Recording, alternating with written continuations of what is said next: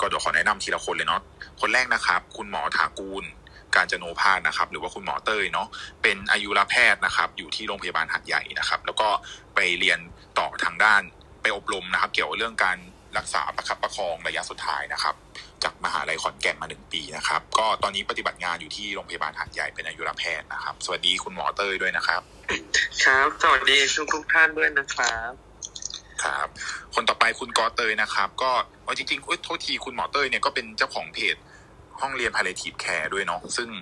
ห้องเรียน palliative care ก็เป็นเพจที่ให้ความรู้เกี่ยวกับด้านการรักษาแบบประคับประคองนะครับผมเพราะว่า เพราะว่า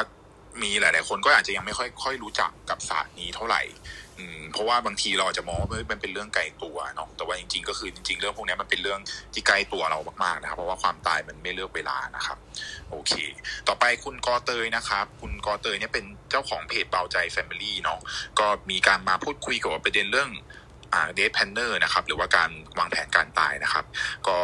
สามารถติดตามได้จากทางเพจเบาใจ Family นะครับ แล้วก็คุณกอเตยก็มาจัดห้องใน Clubhouse อยู่เป็นช่วงๆด้วยนะครับ สวัสดีคุณกอเตยนะครับ สวัสดีค่ะครับสวัสดีค่ะโอเคท่านต่อไปนะคะ พี่กุ้งคุณกุ้งกิ้งนะคะดิฉันไม่เคยคุณขออภัยนะคะดิฉันจะเรียกชื่อจริงนามสกุลนะไม่คุ้นเลยนะคะ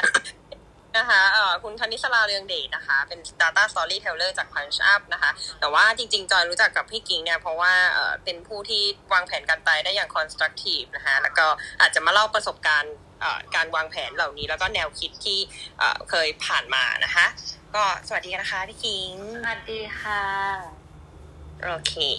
ก็ท่านต่อไปค่ะ อาจารย์ออยนะคะเอ่ออาจารย์ทิตินันเต็งไม่ไม่ขออภัยนะคะ ถ้าถ้ายศอะไรผิดนะคะอาจารย์ออยนะคะทิตินันเต็งอำนวยนะคะ จากนิติศาสตร์จุฬาค่ะ สวัสดีค่ะ สวัสดีค่ะทุกคนครับโอเค ก็แนะนำตัวสปีกเกอร์กันเรียบร้อยนะครับ คิดว่าโมเดเลเตอร์ไม่ต้องเนาะคุณเตยกันอยู่ข้ามไปข้ามไป ไม่จะโอบอกเคทริเบียนะคะ คืออาจารย์ออยได้ฉีดไฟเซอร์แล้วนะคะ หน้ามันไส้มากนะคะอุ๊ยเราจะไม่สาดแซงกันเองแต่ทางทางนี้ไม่ใช่ VVIP นะคะ อันนี้คือมาต่างประเทศค่ะ ไม่ไม่ไม่ได้แย่งไฟเซอร์จากหน้าด่านเมืองไทย เดี๋ยวเดี๋ยวทัวร์ลงเดี๋ยวทัวร์ลง อันนี้ต้องขอขอบคุณรัฐบาลอังกฤษมาณที่นี้ด้วยนะคะ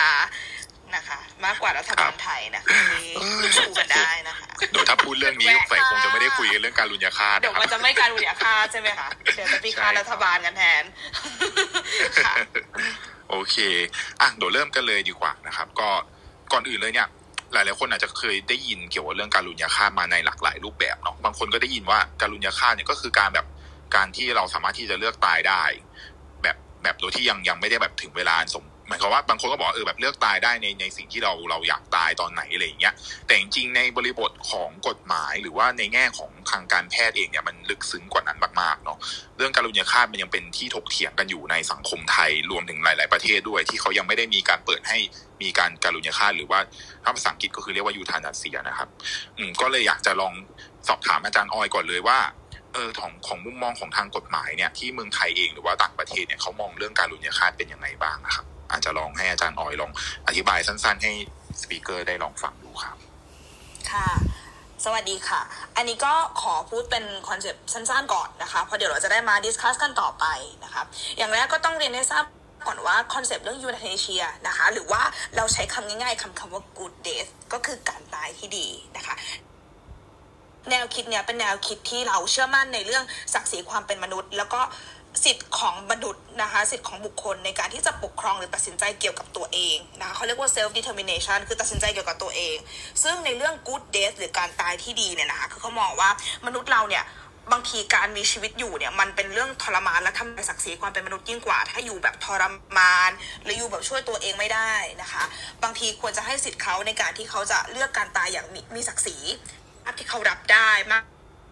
มากกว่าการที่เขารู้สึกว่าเขาอยู่แล้วเป็นภาระกับสังคมหรืออยู่แล้วช่วยตัวเองไม่ได้เงี้ยมันทำลายความเป็นมนุษย์ของเขานะคะทีนี้เนี่ย concept เรื่อง good death นะคะหรือ euthanasia เนี่ยมันมันจะแบ่งเป็น 2 ระดับนะคะคือในเชิง active กับเชิง passive นะคะ active เนี่ยก็คืออเชิงรุกนะคะ passive ก็คือเชิงรับนะคะต่างกันยังไงนะคะในเชิง passive หรือเชิงรับเนี่ยเขาเขาก็คือเป็นแนวคิดที่ว่าไม่ไม่ยืดระยะเวลาการตายนะคะพูดง่าย ๆ ก็คือว่า ไม่ยืดไม่ไม่รับการรักษาที่จะเป็นการทำให้เกิดการทรมานหรือไม่มีประโยชน์ เช่นบางคนไม่อยากคีโม บางคนไม่อยากเจาะคอ คือขอแบบไม่ขอปั๊มหัวใจอย่างเงี้ยนะ คือปล่อยตายไปตามธรรมชาติ ก็คือไม่ให้ต้องมีการรักษาอะไรที่เขารู้สึกว่าเป็นวิธีการที่ทรมาน ก็คือไม่ขอรับการรักษาอันเนี้ยเป็น passive นะคะ กับอีกวิธีหนึ่งคือวิธีที่มันเป็น active คือเชิงรุกนะคะ active euthanasia เนี่ยเราจะรู้จักกันในชื่อหนึ่งว่า mercy killing หรือว่าการุญยาฆาต ก็คือเป็นการเร่งการตาย อันนี้ต่างกับวิธีแรก วิธีแรกคือไม่ยืดระยะเวลาการตาย แต่วิธีนี้คือการเร่งการตายคือ ไม่เอาแล้วขอฉีดยาให้ตายเลยนะคะ อันนี้คือวิธี mercy killing หรือเรียกที่เรียกว่าการุญยฆาตในประเทศไทยนะคะยอมรับแบบไหนนะคะ ในประเทศไทยยังไปไม่ถึงขั้นการุญยฆาตคือยังไม่ยอมรับการเร่งการตายนะคะคือสมมติเราทรมานเราเจ็บป่วยเราปวดแผลอะไรเราอยากฉีดยาให้ตายเลยทำได้ไหมที่เมืองไทยทำไม่ได้ นะคะ แต่ว่าในปี2550นะคะ พรบสุขภาพของไทยเนี่ย มีการมีมาตรา 12 ขึ้นมา ซึ่งอันเนี้ยเป็นเรื่องการไม่ยืดระยะเวลาการตายนะคะ พูดง่ายๆว่ามันเป็นลักษณะของ passive ก็คือว่าอ่า ไม่คือไม่ขอรับการรักษาที่มันจะไม่เป็นประโยชน์นะคะ มาตรา 12 เนี่ยบัญญัติไว้ว่า บุคคลมีสิทธิ์ทำหนังสือแสดงเจตนาไม่ประสงค์จะรับบริการสาธารณสุข ที่เป็นไปเพียงยืดการตายในวาระสุดท้ายของชีวิตตน หรือเพื่อยุติการทรมานจากการเจ็บปวดจากการเจ็บป่วยนะคะ อันนี้ก็คือพูดง่ายๆว่ามันเป็นการเป็นสิ่งที่เราเรียกเป็นภาษาเล่นๆ เป็นชื่อเล่นว่า พินัยกรรมชีวิตหรือ living will นะคะ เป็นการทำว่า เออถ้าฉันป่วยขึ้นมานะแล้วแล้วแล้วแล้วแบบบาดเจ็บอ่าแล้วเจ็บทรมานในขณะที่ฉันไม่ขอปั๊มหัวใจนะ หรือ ถ้าเกิดฉันป่วยเป็นมะเร็งระยะสุดท้ายถึงขั้นนี้จริงๆฉันไม่ขอรับคีโมแล้วนะ ลักษณะอย่างเงี้ยนะคะ ที่ไม่ขอรับการรักษาที่มันเป็นเพียงแค่การยื้อแล้วมันเป็นประโยชน์ เพียงแค่ต้องสวมท่อเครื่องหายใจอะไรที่มันทรมานมากมายอย่างเงี้ยนะคะก็ขอตายอย่างสงบตายตามธรรมชาติ เมืองไทยทำได้แล้วเขาเรียกว่าหนังสือแสดงเจตนาไม่ประสงค์จะรับบริการสาธารณสุข นะคะ ทีนี้ถามว่าวิธีการทำเงื่อนไขการทำทำยังไงได้บ้างในประเทศไทยนะคะ เป็นการทำที่ง่ายมากนะคะ เงื่อนไขการทำตามกฎหมายในกำหนดแค่ว่าตอนทำพินัยกรรมชีวิตเราเรียกชื่อเล่นๆละกันนะคะ ตอนทำพินัยกรรมชีวิตคือหนังสือไม่ขอรับการรักษาต่อนะคะง่ายมากคือตอนทำต้องมีสติสัมปชัญญะสมบูรณ์ และทำเป็นลายลักษณ์อักษร จะยอมรับเมื่อมันเป็นแบบนี้นะคะ เนี่ยแบบแบบมันมีแค่นี้ค่ะ แบบในการทำแบบเนี้ยจบแหละนะคะ ไม่จำเป็นต้องขอความยินยอมจากครอบครัว ไม่จำเป็นต้องได้รับการรับรองจากแพทย์นะคะ เราทำเองได้เลยในตอนที่เรามีสติสัมปชัญญะสมบูรณ์นะคะแล้วเมื่อเราป่วย อ่าหรือเมื่อเราจะเราเข้ารับการรักษาพยาบาลที่เราไม่รู้ว่าเดี๋ยวเราจะแบบเป็นอะไรมากไปกว่านี้หรือเปล่าอะไรเงี้ยเราก็ยื่นให้แพทย์หรือยื่นให้ที่โรงพยาบาลนะคะ ให้เขารับรู้เอกสารตรงจุดนี้ไว้นะคะเมืองไทยจะเป็นเงื่อนไขที่ง่าย แล้วก็ถ้าเทียบกับหลาย ๆ ประเทศเนี่ยบางประเทศยังไม่ยอมรับการมี living will นะคะ แต่ว่าเมืองไทยเนี่ยก้าวมาถึงขั้นหนึ่งแล้วที่ว่าเราวางแผนการตายได้ในแง่เราทำ living will ได้แหละทำได้ง่ายมาก การพูดว่าทำได้ง่ายแบบนี้เราอาจจะดูว่าเออมันให้สิทธิ์ ประชาชนให้สิทธิ์กับบุคคลเหลือเกินในการที่จะกำหนดบั้นปลายชีวิตเรายังไงได้บ้าง แต่ถ้ามองในอีกแง่มุมหนึ่งการที่กฎหมายให้ทำได้ง่าย และกำหนดเงื่อนไขได้น้อยกำหนดเงื่อนไขน้อยมากนะคะแค่บอกว่าเขียนไปในหลักษรขณะมีสติสัมปชัญญะสมบูรณ์เนี่ยการกำหนดเงื่อนไขน้อยๆ แค่เนี้ยบางทีมันอาจจะเป็นปัญหาในทางปฏิบัตินะคะยังไงบ้างเดี๋ยวชี้ประเด็นก่อนเราจะได้ ถกเถียงกันในเรื่องนี้ได้นะคะขอเวลานิดนึงนะคะ ก็คือมันมีปัญหายังไงขึ้นในบ้านนะคะ ก็คือว่าเราคิดในความเป็นจริงนะคะว่าในสังคมไทยที่ยังมีความแล้วในสังคมไทยที่แนวคิดเกี่ยวกับเรื่อง การไม่ไม่ยื้อรักษาต่อ มันยังเป็นแนวคิดที่ด้วยคอนเซปต์ของคนไทยจำนวนหนึ่งที่เชื่อในความกตัญญูเอ้ยต้องช่วยกันรักษาดิเอ้ยลูกปล่อยพ่อแม่ตายได้ยังไงนะคะ แนวคิดอย่างเงี้ยที่เราจะมีความรู้สึกว่าว่าว่าเรื่องการแบบ ไม่รักษาต่อแล้วเดี๋ยวมันจะรู้สึกผิดอะนะคะ หรือสังคมมันจะมีแนวคิดอย่างนี้อยู่เนี่ยการที่อยู่ดีเนี่ยสมมุตินะคะ ผู้ป่วยเนี่ยทำหนังสือไว้ว่าเออฉันไม่ขอรับการรักษาต่อนะหมอก็จะเกิดความรู้สึกว่าเอาไงดีเนี่ยเดี๋ยวโดนฟ้องทำไงดีเนี่ยเดี๋ยวญาติเขาฟ้องทำไงถ้าเราไม่รักษา มาตรา 12 พรบสุขภาพของเราเนี่ยที่ให้ทำ living will ได้เนี่ยอ่าการมี living will หรือหนังสือ แสดงเจตนาไม่รับ การรักษาต่อนะคะอันเนี้ยเนี่ยมันเป็นแค่เหตุยกเว้นความผิดกับแพทย์ว่า ถ้าแพทย์จะไม่รักษาต่ออะไรเงี้ยแพทย์ไม่ผิดอะไรแล้วนะคะ แต่ถ้าถามว่าถ้าแพทย์ไม่ทำตามใบขอของผู้ป่วยมีความผิดไหมนะคะความผิดเฉพาะความผิดอาญาเนี่ยไม่มีนะคะ มันก็เลยเกิดความรู้สึกขึ้นมาได้ว่า แพทย์ก็คงกลัวด้วยเหมือนกันว่าเดี๋ยวญาติจะว่าอะไรหรือเปล่าหนึ่งข้อนะคะ อย่างที่สองก็คือบางทีอะนะคะมันมันมีกรณีที่ตัวผู้ป่วยเองเป็นคนยื่นเอกสารนั้นให้กับแพทย์ อันเนี้ยปัญหาว่าเอกสารปลอมหรือเปล่ามันคงไม่เป็นปัญหา แต่ถ้าบางครั้งเนี่ยผู้ป่วยไม่ได้เป็นคนยื่นให้ ผู้ป่วยฝากคนอื่น แบบฝากคนอื่นไว้ยื่นให้กรณีมีปัญหามีอะไรด้วยความที่เมืองไทยมันไม่มีแบบฟอร์มอะไรที่มันจริงจังอะนะคะทำยังไงก็ได้เนี่ย ฝากเขายื่นให้แพทย์อย่างเงี้ยความรู้สึกที่แพทย์ได้เอกสารมาแล้วยังไม่รู้เลยว่า เอ๊ะ โดนปลอมหรือเปล่า นะคะ บางทีมันก็มีนะแย่งมรดกแย่งมรดกกันอะไรอย่างเงี้ยนะโดนเอกสารที่โดนปลอมหรือเปล่า ใครทำขึ้นมาเขาทำตอนมีสติหรือเปล่า หรือว่าแบบโดนจับมือเซ็นหรือเปล่าเนี่ยแพทย์มาเห็นตอนเนี้ยแพทย์ก็เกิดอาจจะเกิดความไม่มั่นใจขึ้นมาได้ในต่างประเทศนะคะ สิงคโปร์ไต้หวันเกาหลี มีแบบนี้เหมือนประเทศไทยนะคะ มีการอนุญาตทำ living view แต่แบบฟอร์มเขาชัดกว่าเรามาก คือเขาจะมีกำหนดปัญหาอย่างเงี้ยเขาจะไม่เกิดเพราะอะไร เพราะเขาจะบอกว่าให้ไปขึ้นทะเบียน กับทางสมมติเอาขึ้นง่ายเหมือนไปเหมือนไปจดทะเบียนที่เขตอย่างเงี้ยนะคะ เพราะฉะนั้นเมื่อไหร่ก็ตามที่มีการจดทะเบียนรับรองจากทางราชการแล้วเนี่ยมันชัวร์ตอนเซ็นแล้วว่าตอนทำเนี่ยเอกสารเนี่ยมันเชื่อถือได้แพทย์ก็อุ่นใจในการที่จะบังคับใช้ แต่ของไทยนี่แค่เขียนเขียนเซ็นจบง่าย แต่คิดถึงการบังคับใช้เนี่ยมันจะมีปัญหาในการที่คนกลัวว่าเฮ้ยมันเชื่อได้แค่ไหนนะคะ ซึ่งถ้าเราเทียบกับกรณีพินัยกรรมจริง ๆ นะคะพินัยกรรมมรดกอะนะคะ ที่จะยกทรัพย์สินให้ใครเนี่ยมันจะพอเทียบเคียงได้กรณีหนึ่งคือ พินัยกรรมประเภทที่เขียนขึ้นเองว่า จริง ๆ กรณีพินัยกรรมมรดกเนี่ยนะคะตัวคนตายเนี่ยตอนเขียนเนี่ยเขียนเองทั้งหมดแล้วก็ไม่จำเป็นต้องมีพยานอะไรทั้งสิ้นนะคะ มันมีแบบหนึ่งที่ว่าไม่ต้องเป็นพยานแล้วก็เซ็นเองเขียนเองเซ็นเองเนี่ย ถามว่ามันเทียบเคียงกับ living view ได้ไหมนะคะ มันก็เทียบเคียงกันได้เหมือนกัน คือเขียนเองเซ็นเองไม่ต้องมีพยาน แต่กรณีพินัยกรรมเนี่ยพินัยกรรมมรดกเนี่ยมันไม่มีปัญหา เพราะพินัยกรรมมรดกเนี่ยนะคะ เวลามันจะบังคับเนี่ยมันมีกรณีการฟ้องศาลได้ มันตายก่อนแล้วเป็นปัญหาเรื่องการแบ่งมรดก มันไม่ใช่เรื่องการที่ต้องตัดสินใจเดี๋ยวนั้นเหมือนแพทย์ ที่เอกสารอันเนี้ยไม่มีการขึ้นทะเบียนไม่มีอะไรเลยมีแค่คนหนึ่งคนเซ็น ไม่จำเป็นต้องมีพยานด้วย นะคะเอกสารหนึ่งฉบับแค่เนี้ยแพทย์ได้รับมาเนี่ยจะเกิดความไม่มั่นใจได้ตอนที่ได้รับ แล้วมันไม่มีเวลาที่จะไปฟ้องศาลเหมือนพินัยกรรมมรดกมันเป็นการตัดสินใจเดี๋ยวนั้นแล้วว่าจะรักษาหรือจะไม่รักษาต่อไป อันเนี้ยมันเลยทำให้เป็นปัญหาที่เราเกิดเกิดคิดขึ้นได้ว่า จริง ๆ แล้วเนี่ยการที่เรากำหนดเงื่อนไขที่มัน flexible มากๆ แค่เขียน แล้วจบเนี่ย มันอาจจะดูง่ายสำหรับคนไข้นะคะ แต่มันเกิดอาจไปทำให้การบังคับใช้เนี่ย มันมันเกิดแพทย์ไม่กล้าไม่กล้าบังคับอะไม่ไม่ไม่กล้าจะปฏิบัติตามตามเอกสารนั้นนะคะจริงๆเนี่ยโอเคมันมีทางตัดปัญหาแหละนะคะ ในการว่าให้พยานเซ็นกำกับ ให้แพทย์เซ็นกำกับตอนขณะทำทุกอย่างมันมีวิธีแก้ได้ แต่เราไม่ได้กำหนดเป็นข้อบังคับไงเรากำหนดว่าเงื่อนไขขั้นต่ำเนี่ยกำหนดแค่ว่าเราเซ็น นะคะ แล้วก็เขียนเองเซ็นนะคะ แล้วก็จบแหละยื่นให้แพทย์นะคะ อันนี้มันก็เลยเป็นปัญหาได้อย่างหนึ่งในเงื่อนไขตามกฎหมายของประเทศไทยว่ามันง่ายไปอาจจะทำให้การบังคับใช้มันอาจจะ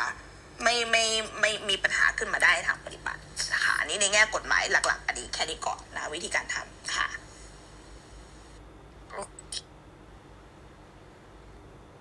อะชนกันนะไม่ได้จัดห้องนานนะขออภัยนะก็ ก็เราเราเอ่อ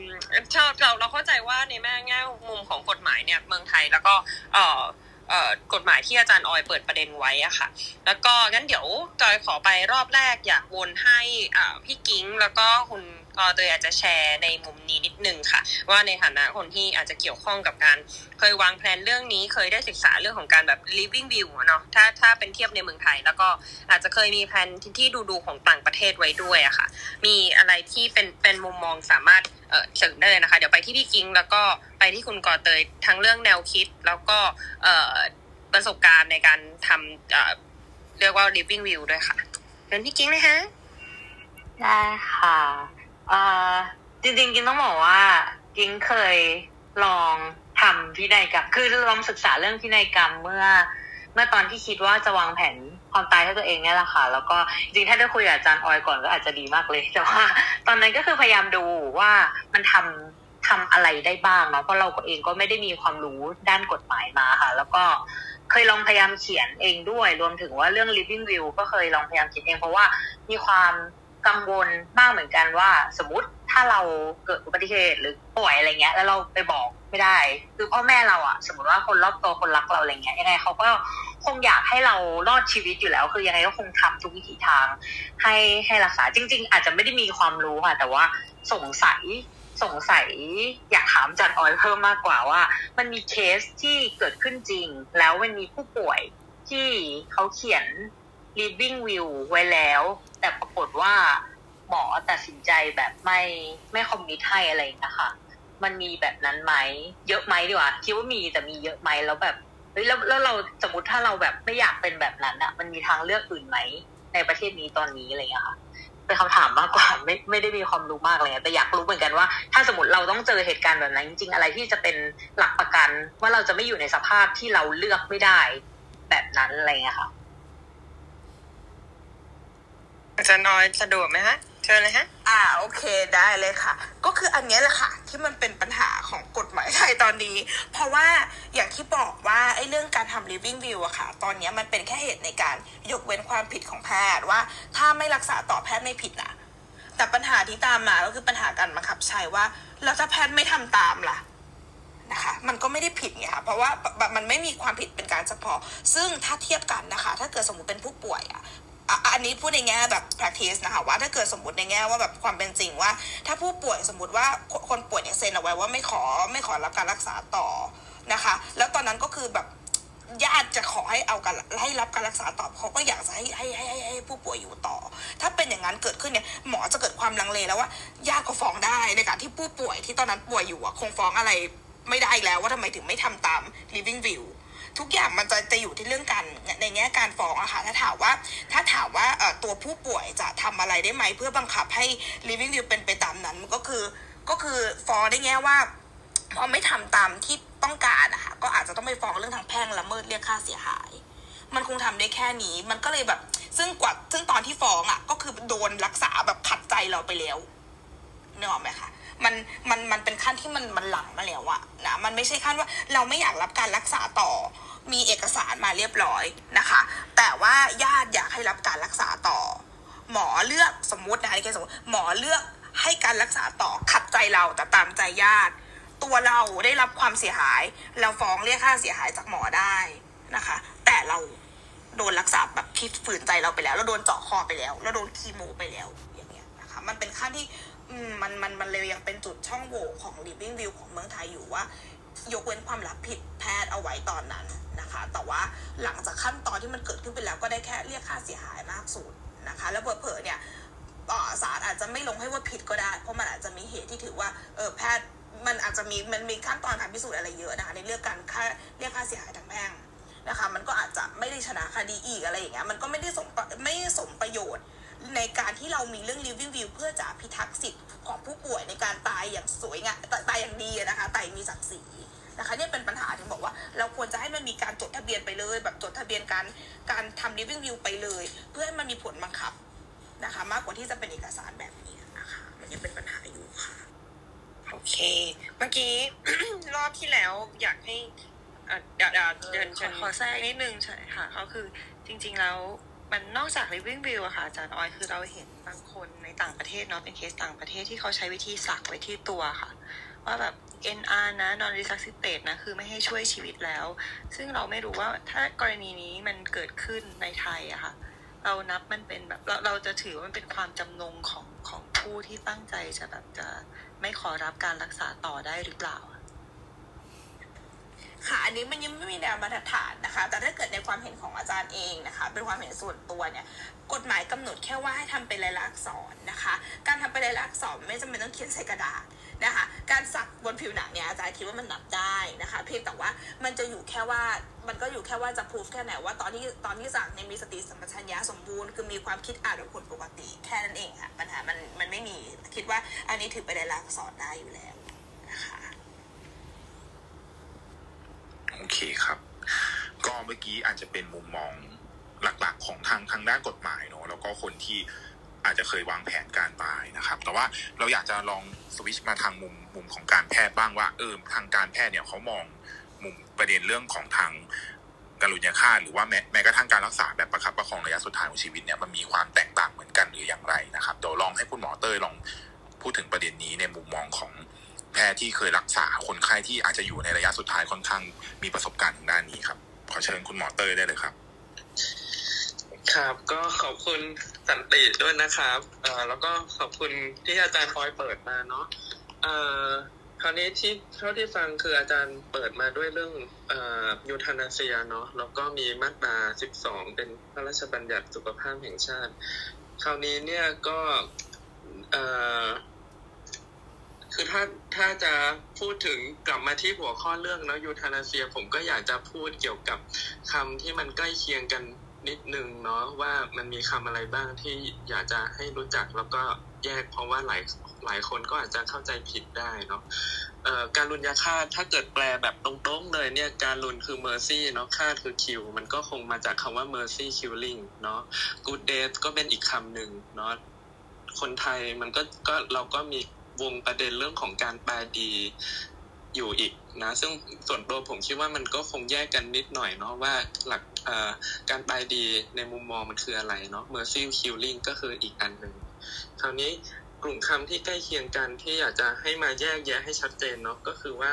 เอ่อคำว่าการดูแลแบบประคับประคอง หรือว่า palliative care นะครับมันก็ปรากฏอยู่ในพรบมาตรา 12 ด้วย ซึ่งมันอยู่ในกฎกระทรวงที่ขยายอธิบายความของมาตรา 12 อีกทีหนึ่งเนาะอีกคำหนึ่งที่ใกล้ๆกับยูทานาเซียก็เช่น physician assisted suicide เนาะหรือว่าหลังๆเขาไม่ค่อยใช้ suicide แล้วเพราะว่ามันดูเป็นคำที่แบบน่ากลัว ให้ให้แพทย์ช่วยฆ่าเขาเนาะเขาก็เปลี่ยนเป็นคำว่า physician assisted dying เนาะซึ่งเอ่อมันก็คล้ายๆกับยูทานาเซีย แต่ว่ามีความแตกต่างในในวิธีการเล็กน้อย ผมผมพูดคำออกมาก่อนเนาะแล้วเดี๋ยวค่อยอธิบายอีกกลุ่มคำสุดท้ายเนี่ยก็คือ withhold withdraw life sustaining treatment เนาะภาษาไทยเนี่ยที่มีเห็นมีการแปลคือเขาใช้คำว่าการถอดถอนเครื่องพยุงชีพ มันก็ใกล้เคียงกับพรบมาตรา 12 ที่มีการพูดกัน นะครับคราวนี้เนี่ยคำที่ผมคิดว่าน่าจะใหญ่สุดเลย แล้วก็ cover ทุกอันก็คือเรื่องของ palliative care คือการดูแลแบบประคับประคองอ่ามันคือการดูแลที่อ่อให้ความสำคัญกับคุณภาพชีวิตในคนไข้แล้วก็ครอบครัวที่เขามีปัญหาเรื่องอ่อโรคภัยที่คุกคามกับชีวิตเนาะไม่ว่าจะเป็นโรคมะเร็ง หรือว่าโรคอ่อปอดถุงลมโป่งพองโรคหัวใจโรค ไตเรื้อรังที่เรารู้ดีว่าคนไข้กลุ่มนี้เนี่ยอยู่อยู่ได้อีกไม่นานเนาะเอ่อคราวนี้หลักการ palliative care หรือว่าดูแลแบบประคับประคองเนี่ยมันคือการช่วยเหลือเยียวยาผู้ป่วยเนาะเรื่องของอาการไม่สุขสบาย เช่นอาจารย์ออยพูดมาคำนึงว่าโอ้ยคนไข้ปวดมากเลยนะ หลายคนอยากตายอะไรเงี้ยนะแต่ว่าก่อนที่เราจะไป จัดการอะไรเนี่ยเราสามารถจัดการปวดได้ด้วยนะครับ ด้วยการดูแลของ palliative care มีการรักษามากมายที่จัดการอาการบรรเทาปวดได้นะครับส่วนยูทานาเซียเนี่ยมันคือการรุนยาฆาตเนาะมันคือหัตถการอะไรก็ตามที่คุณหมอ หรือว่าบุคคลใดบุคคลหนึ่งเนี่ยทำให้กับอีกบุคคลหนึ่ง โดยตั้งใจให้เขาเสียชีวิตนะเพราะฉะนั้นถ้าดูจากนิยามเนี่ยมันจะ ต่างกันที่เจตนาเนาะ palliative care เราเจตนาเพื่อที่จะรักษาอาการ แต่วงเล็บว่าก็คือว่าในกรณีที่คนไข้อ่ออาจจะอยู่ได้ไม่นานแล้วด้วยโรคของเขาเอง แต่ยูทานาเซียเนี่ยเจตนาคือต้องการให้ตาย เพื่อให้เขาหลุดหลุดพ้นจากความทุกข์ทรมานต่างๆเนาะอีกอันนึงถ้าเกิด ทุกคนติดตามข่าวเนาะที่ในช่วงโควิดที่ผ่านมามีประกาศของทางโรงพยาบาลธรรมศาสตร์เรื่องของการถอดถอนเครื่องพยุงชีพ ในทางการแพทย์มันคือ withhold withdraw life sustaining treatment นะครับอืม withhold ก็คือถอดอถ้ามีอยู่แล้วก็คือเราไม่ใส่ไปเพิ่มเนาะ withdraw ก็คือถอดถอน เขาก็มีการคุยมาสักระยะหนึ่งแล้วแหละว่าเออ withhold มันดูอ่อดู withdraw นี่มันดูแบบ น่ากลัวกว่า withhold เนาะก็คือเช่นคนไข้ใส่ท่อช่วยหายใจอยู่ล้างไตอยู่ เรารู้ดีว่าคนไข้อาจจะไปต่อไม่ได้แล้ว เราก็แบบหยุดการล้างไตหรือว่าเอาท่อออกนะครับ แต่ว่าเรื่องนี้เขาก็คุยกันมาหมดแล้วว่าในทางจริยธรรมเนี่ยมันก็เท่ากันก็คือในเพราะว่าในจุดที่คนไข้ใกล้เสียชีวิตแล้วเนี่ยการรักษาใด ๆ ที่มันก่อให้เกิดความทุกข์ทรมาน โดยไม่ได้ก่อให้เกิดความอ สุขสบายอะไรเนี่ย คุณหมอก็มีสิทธิ์ที่จะถอดถอนเครื่องพยุงชีพเหล่านั้นได้ ซึ่งอาจารย์ออยก็ได้อธิบายแล้วว่าพรบมาตรา 12 เนี่ยก็ออกกฎหมายมาเพื่อปกป้องคุณหมอ แล้วก็เพื่อที่จะให้คนไข้ได้มีโอกาสได้ได้รับการดูแลในวาระสุดท้ายของชีวิต โดยปราศจากเครื่องที่มันทำให้เขาทุกข์ทรมานเนาะอืม คราวนี้เนี่ยการถอดถอนเครื่องพยุงชีพมันก็จะต่างกับ ยูทานาเซีย หรือว่าการุญยฆาตนิดหน่อยก็ตรงที่เจตนาคนไข้อยู่ในช่วงท้ายๆของชีวิตมาก ๆแล้ว แล้วเรารู้ดีว่าการมีอยู่ของเครื่องพยุงชีพใด ๆ ก็ตามเนี่ย ไม่ว่าจะเป็นการล้างไตหรือว่าการใส่ท่อช่วยหายใจ หรือแม้แต่การจะไปกดนวดหัวใจเนี่ย มันมีโทษมากกว่าประโยชน์นะครับ มันก็สมเหตุสมผลที่จะเอาการรักษานั้นที่มันมีโทษมากกว่าประโยชน์เนี่ยออกได้นะครับ เพราะฉะนั้นจุดประสงค์จริง ๆ นี่คือเพื่อ คุณภาพชีวิตของคนไข้ในช่วงท้ายแต่ว่ายูทานาเซียเนี่ยมันคือเพื่อเร่งให้เขาตายนะครับอ่าโดยมันอาจจะยังไม่ถึงเวลาอันสมควรของเขาได้เหมือนกันนะครับ อันนี้เป็นกลุ่มคำที่ผมอยากจะแยกแยะชี้ให้เห็นเนาะคราวนี้เนี่ยถ้าจะให้กลับมาที่พรบมาตราสิบสองเนี่ยครับ เอ่อผมอธิบายขยายความในมุมมองการแพทย์ เพิ่มเล็กน้อยนะครับ ก็คือว่าบุคคลมีสิทธิ์ทำหนังสือเจตนาเนาะซึ่งอาจารย์ออยก็ได้อธิบายแล้ว มันคืออะไรก็ได้ แล้วกฎหมายก็ไม่ได้มีแบบฟอร์มมาให้ชัดเจนก็คือแค่แค่ผู้ป่วยหรือว่า เจ้าของชีวิตเนี่ยคือเขียนความต้องการของตัวเองไว้นะครับ เป็นหนังสือเจตแสดงเจตนาที่ไม่ประสงค์รับบริการสาธารณสุขที่เป็นไปเพียงเพื่อการยืดการตายในวาระสุดท้ายของชีวิตคราวนี้วาระสุดท้ายของชีวิตคืออะไรนะครับ มันก็ไม่ได้มีนิยามที่ตายตัวเนาะถ้าเกิดดูจากกฎกระทรวงเนี่ยเขาก็ให้ ความหมายว่ามันคือสภาวะเจ็บป่วยที่ไม่อาจรักษาได้ จากการพยากรณ์โรคตามมาตรฐานวิชาชีพของแพทย์เนาะบุคคลนั้นก็อาจจะเสียชีวิตในไม่ช้าหลือบุคคลที่นอนเป็นผัก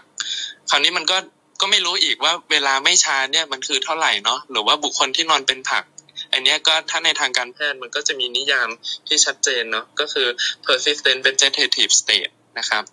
คราวนี้เนี่ย วาระสุดท้ายของชีวิตในมในความหมายอื่น ๆ มีอะไรบ้างนะครับ ถ้าในทางการแพทย์เนี่ยเอ่อ end of life มันก็มีการให้ความหมายในสองมิติ ก็คือว่า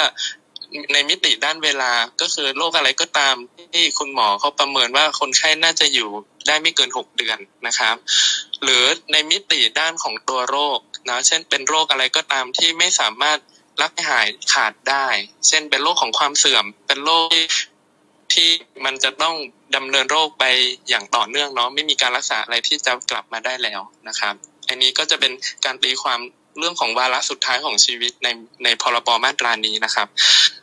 เพื่อยุติทรมานจากการเจ็บป่วยนะครับอืมคราวนี้เนี่ยในกฎกระทรวงเขาก็อธิบายเพิ่มเติมเนาะก็คือว่าบุกหนังสือที่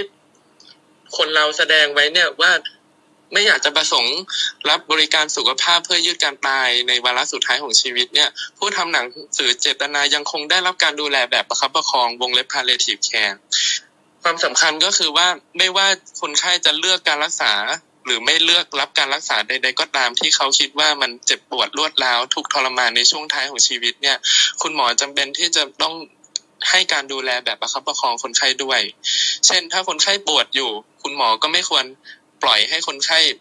ปวดอยู่อย่างนั้นก็ต้องให้ยาจัดการอาการปวด หรือถึงจุดหนึ่งที่คนไข้ใส่ท่อช่วยหายใจไปแล้ว แล้วคุณหมอประเมินว่าโอเค มันไม่น่าจะไปต่อแล้วการใส่ท่อช่วยหายใจดูไม่น่าจะเกิดประโยชน์ ถ้าเกิดคนไข้เขาได้ทำหนังสือแสดงเจตนาไว้เนาะหรือว่าได้เคยมีการพูดคุยกันไว้ก่อนว่าโอเค ถ้าถึงจุดนั้นที่เขานอนเป็นผักแล้วเขาไม่สามารถพูดคุยได้แล้วเนี่ย ขอให้คุณหมอถอดท่อเขาเถิดนะ คุณหมอก็มีสิทธิ์ แล้วก็มีหน้าที่ที่จะทำตามความต้องการของคนไข้ด้วย คราวนี้คุณหมอก็ต้องหลังจากถอดท่อเนี่ยมันก็ต้องทำทุกอย่างให้คนไข้อยู่ในอาการที่สงบน้อมทุลายในช่วงท้ายของชีวิตเลยเป็นที่มาของการความสำคัญของการมีการดูแลแบบประคับประคองในประเทศเนาะแล้วก็คนไข้เนี่ยก็จะต้องเข้าถึง palliative care ได้ด้วยนะครับ เพราะฉะนั้นพรบมาตรา 12 เนี่ยมันก็จะมาพร้อมๆกับ การที่จะต้องขับเคลื่อนหรือว่าผลักดันให้ผู้คนเนี่ยเข้าถึงกระบวนการการดูแลแบบประคับประคองได้เหมือนกันนะครับคราวนี้ก็ผมก็จะเบรกประมาณนี้แล้วกันเพื่อเปิดเปิดประเด็นต่อไปเนาะที่คุณกิ้งหรือว่าคุณออยถามว่า เออ แล้วมีกรณีไหนไหมที่คนไข้แสดงเขียนหนังสือแสดงเจตนามาเนาะว่าจะไม่ขอรับการรักษาบางอย่างในช่วงท้ายของชีวิต แล้วคุณหมอก็รู้สึกกระกระอ่วนในการทำเพราะว่าญาติเขาก็คิดเห็นไม่ตรงกัน นะครับ ผมคิดว่าพี่กอเตยน่าจะให้ข้อมูลตรงนี้ได้ค่อนข้างเยอะ แต่ว่าประสบการณ์ของตัวเองเนี่ยก็คือว่าน้อยคนมากที่จะที่จะทำหนังสือเจตนามาก่อน ผมไล่ดูว่ามีผู้ฟังในที่นี้ห้าร้อยคนเนาะคือถ้าเกิดเราเปิดโหวตได้เนี่ยมีใครเคยทำ living view ของตัวเองแล้วยังเนี่ย ผมเชื่อว่าอาจจะมีไม่ถึงยี่สิบคนมั้งเนาะหรือแม้แต่คนไข้ที่เป็นโรคมะเร็งแล้ว เองเนี่ยแล้วอยู่ในคลินิกโรคมะเร็งเนี่ย ผมก็เชื่อว่ามีไม่ถึงครึ่งที่เคยทำ living view สาเหตุส่วนหนึ่งก็เชื่อว่ามาจากมันเป็นความเป็นวัฒนธรรมของการกลัวความตายที่มันยังมีอยู่ในสังคมไทยเนาะแม้แต่เราเองยังไม่กล้าพูดเรื่องความตายกับคนที่เรารักคนในครอบครัวเลย ยิ่งมาหาคุณหมอคุณหมอเองในฐานะที่ก็ถูก เติบโตอยู่ในสังคมไทยเนาะเขาก็มีวัฒนธรรมความคิดเรื่องการไม่อยากจะพูดคุยเรื่องความตายด้วยครับ มันเลยก็น่าจะเป็นอุปสรรคหนึ่งนะครับแต่คราวนี้เนี่ยกรณีที่คนไข้เคยเขียนหนังสือแสดงเจตนามาแล้วเนาะแล้วก็มันมีกรณีที่ญาติเขาไม่เห็นด้วย เช่นแบบ โอ้ไม่เคยเจอคุณพ่อมาก่อนเลย คุณพ่ออยู่ในระยะท้ายแล้วบินกลับมาจากอเมริกาแล้วขอแบบยื้อยุดฉุดกระชากทุกอย่าง เนาะอันนี้เป็นสิ่งที่คุณหมอหลายท่าน ถ้าเกิดฟังอยู่ก็น่าจะเป็นภาพที่เกิดขึ้นบ่อยว่า เออ เราจะดูแลสถานการณ์นี้ยังไงนะครับ อันอันแรกเลยก็คือว่าเราก็คงไม่หักถามน้ำใจเนาะหมายถึงว่าเราคงคงแบบ โอเค คุณพ่อคุณได้แสดงเจตนาลงไปแล้วหมอขอทำขอทำการรักษาตามที่คุณพ่อแสดงไว้เนาะมันก็คงไม่แบบไม่ตรงเพลงขนาดขนาดนั้นเนาะมันก็จะต้องมีศิลปะในการพูดคุยว่า เออ ญาติเขา ลูกชายที่เพิ่งกลับมาเนี่ยเออเห็นคุณพ่อเป็นอย่างนี้แล้วเขาคิดยังไงเนาะคุณพ่อเขาเขาเคยวางแผนไว้อย่างนี้อย่างนี้อย่างนี้ แล้วลูกชายคิดว่ายังไงเนาะหมอประเมินว่าคุณพ่ออยู่ในช่วงท้ายแล้วคุณพ่อต้องการเลือกการรักษาอย่างนี้ ลูกคิดยังไงเนาะเออมันมีอะไรบ้างไหมที่ลูกอาจจะพอทำได้ในช่วงท้ายของชีวิต คุณพ่อที่ไม่ใช่การใส่เครื่องช่วยหายใจต่อไป ซึ่งมันขัดกับความต้องการคุณพ่อ หรือคุณหมออาจจะมีศิลปะในการ พูดคุยเนาะว่า เออ มันจะเป็นยังไงถ้าเราได้ให้เกียรติคุณพ่อเป็นครั้งสุดท้ายในการดูแลคุณพ่อในช่วงเวลานี้อะไรอย่างเงี้ยครับเป็นต้นเพราะเพราะฉะนั้นผมคิดว่าหลักกฎหมายก็เรื่องหนึ่งเนาะในแง่ที่ว่าคนไทยเรามีสิทธิ์ที่จะแสดงเจตจำนงในช่วงท้ายของชีวิตได้ ในขณะเดียวกันมันก็ปกป้องคุ้มครองคุณหมอในการที่จะถอดถอนการช่วยเหลือ หรือว่าการรักษาบางอย่างที่เห็นว่าไม่เป็นประโยชน์ ในขณะเดียวกันเนี่ยคุณหมอท่านนั้นก็อาจจะต้องมีวิธีการที่จะต้องดูแลรักษาแบบประคับประคองร่วมด้วย แล้วก็มีศิลปะในการพูดคุยเนาะเพราะหลายครั้งเองเนี่ยที่คนไข้หรือว่าพวกเราเองเนี่ยทำหนังสือเจตนา แต่ว่าจุดหนึ่งที่เรามักพลาดเลยคือเราไม่ได้สื่อสารกันในครอบครัวให้ให้รับรู้กันนะว่าเออเราต้องการการเรื่องอย่างนี้ แล้วสิ่ง สิ่งเหล่านี้มันมีคุณค่าความหมายยังไงนะ คุณค่าที่เราให้ความสำคัญกับชีวิตคือการช่วยเหลือตัวเอง หรือว่ามันเป็นการที่ครอบครัวได้อยู่ด้วยกัน หรือบางคนอาจจะเป็นแม้แต่ เวลาแม้แต่วินาทีหรือนาทีที่มากกว่า ที่เขาจะพอยื้อได้เนี่ยเขาก็เลือกสิ่งเหล่านั้น เพราะฉะนั้นเนี่ยความหมายความสำคัญของการแสดงหนังสือเจตนา ที่มากกว่านั้นเลยก็คือว่าการหาคุณค่าและความหมายในการมีชีวิตอยู่ แล้วก็การได้สื่อสารให้กับคนที่เขารักรอบๆตัวนะครับอันนี้คิดว่าก็น่าจะแชร์ประมาณนี้ก่อน โอเค ขอบคุณขอบคุณหมอเตยมากคือจริงๆมันมีหลากหลาย หลากหลายแง่มุมมากๆเลยในเรื่องเนี้ยเนาะคือทางด้านการแพทย์เองเนี่ยมันก็จะมองมองมองเป็นหลายแบบ เนาะเอออย่างที่คุณหมอเตยเราสรุปให้ฟังสั้น ๆ ก็คือ มันมีอยู่สองสองกลุ่มด้วยกันก็คือกลุ่มแรกเนี่ยเป็นกลุ่มที่เป็นผู้ป่วยที่อยู่ในระยะสุดท้ายในต่างๆ เช่นโรคไตโรคหัวใจโรคอ่าโรคมะเร็งหรืออะไรก็แล้วแต่อย่างที่เขาแบบยังไงก็ตามการที่มีชีวิตอยู่มันมีความทุกข์ทรมานแน่ๆเนี่ยเราก็อาจจะมีการพูดคุยกันถึงแนวทางการรักษาเนาะซึ่งหลายๆคนก็จะเป็น ตัดสินใจเป็นในทางของการแบบรักษาแบบประคับประคองก็คือ ให้เขามีคุณภาพชีวิตที่ดีที่สุด ให้เจ็บปวดน้อยที่สุด ให้การมีชีวิตอยู่เขามีคุณค่ามากที่สุด ก่อนที่เขาจะจากไปอย่างสงบ กับแบบที่สองคือคนที่เขาอยากจะแบบมีความประสงค์อยากจะทำการเมอร์ซี่คิวหรือว่าการลุญยาคาเนี่ยเนาะก็คือการที่เขาอาจจะไม่ได้มีโรคโรคอะไรที่รุนแรง แต่ว่าการเขาคิดว่าการที่เขามีชีวิตอยู่เนี่ยเขาเพียงพอแล้วกับการมีชีวิตอยู่ในของเขา ซึ่งอันนี้ก็จะเป็น เป็นอีกคนละแบบกันเนาะซึ่งซึ่งความหมายมันจะแตกต่างกัน ก็ขอบคุณคุณหมอเต้ยสำหรับการขยายความนะครับ โอเคมอท่านอื่นมีอะไรอยากเสริมก่อนไหมก่อนที่เราจะ move ไปประเด็นต่อไปหรือคุณกอเตยก็ได้ครับ เดี๋ยวเราอาจจะเสริมสั้นๆนิดนึงว่าจริงๆเรารู้สึกว่าเรื่อง palliative care เนี่ยหรือเรื่องการที่แบบเออเรารู้สึกมันเป็นคล้ายๆเหมือนแบบขอไปสบายมากกว่าคือออพอดีเราเพิ่งอ่านอันนี้มา The Art of Dying Well ของเคที่อ่อบัตเลอร์เนาะคือเขาก็บอกว่า จริง ๆ เนี่ยหลาย ๆ ครั้งเนี่ยการแพทย์เนี่ยมองร่างกายของมนุษย์อะเหมือนเครื่องเครื่องจักรอย่างหนึ่งคือเหมือนแบบตรงไหนจุดไหนมันเสียก็ซ่อมจุดไหนมันเสียก็ก็ไปแก้ตรงนั้นอะไรเงี้ย ซึ่งบางทีอะเออเหมือนแต่ละแพทย์แต่ละคนเนี่ยก็จะมีที่รักษาอะไรเงี้ย ก็จะมีความเชี่ยวชาญเป็น specialist ต่าง ๆ กันเนาะแบบคนนี้เชี่ยวชาญโรคไตคนนี้ต่อมไรท่อคนนี้ลำไส้คนนี้หัวใจอะไรเงี้ย กลายเป็นว่าเหมือนแบบ ไม่มีแพทย์ที่ดูโดยรวมทั้งหมดนะคะว่ารักษาแบบนี้ไปแล้วเนี่ย มันโดยโดย holistic โดยโดยภาพรวมแล้วอะ่ะคนไข้เขารู้สึกยังไงเขาเขาเอ่อยังไงอะคุณภาพชีวิตเขาดีหรือเปล่าอะไรเงี้ยคือเหมือนแบบกลายเป็นว่า เอ่อบางทีได้ยาตัวนี้มารักษาอาการหนึ่ง แล้ว ยามีผลข้างเคียงว่าทำให้ปวด ก็เลยได้ยาระงับปวดมาอีก เพื่อเพื่อรักษาอาการปวดอะไรเงี้ย คือกลายเป็นว่าแบบหลาย ๆ อย่างมันมันซ้ำซ้อนกันขึ้นมา เพราะว่ามันเหมือนแบบกับผู้เชี่ยวชาญแต่ละด้านไม่ได้คุยกันโดยรวม อันนี้ก็เป็นอีกประเด็นหนึ่งที่เราคิดว่าค่อนข้างน่าสนใจของของเรื่อง palliative care เหมือนกันขอบคุณค่ะ ค่ะ ขอเสริมนิดนึงนะคะ เรื่อง palliative care ขอบคุณหมอเต้ยนะคะที่ช่วยเอ่อพูดให้ให้ชี้แจงให้ชัดเจนให้รายละเอียดนะคะ ทีนี้พอดี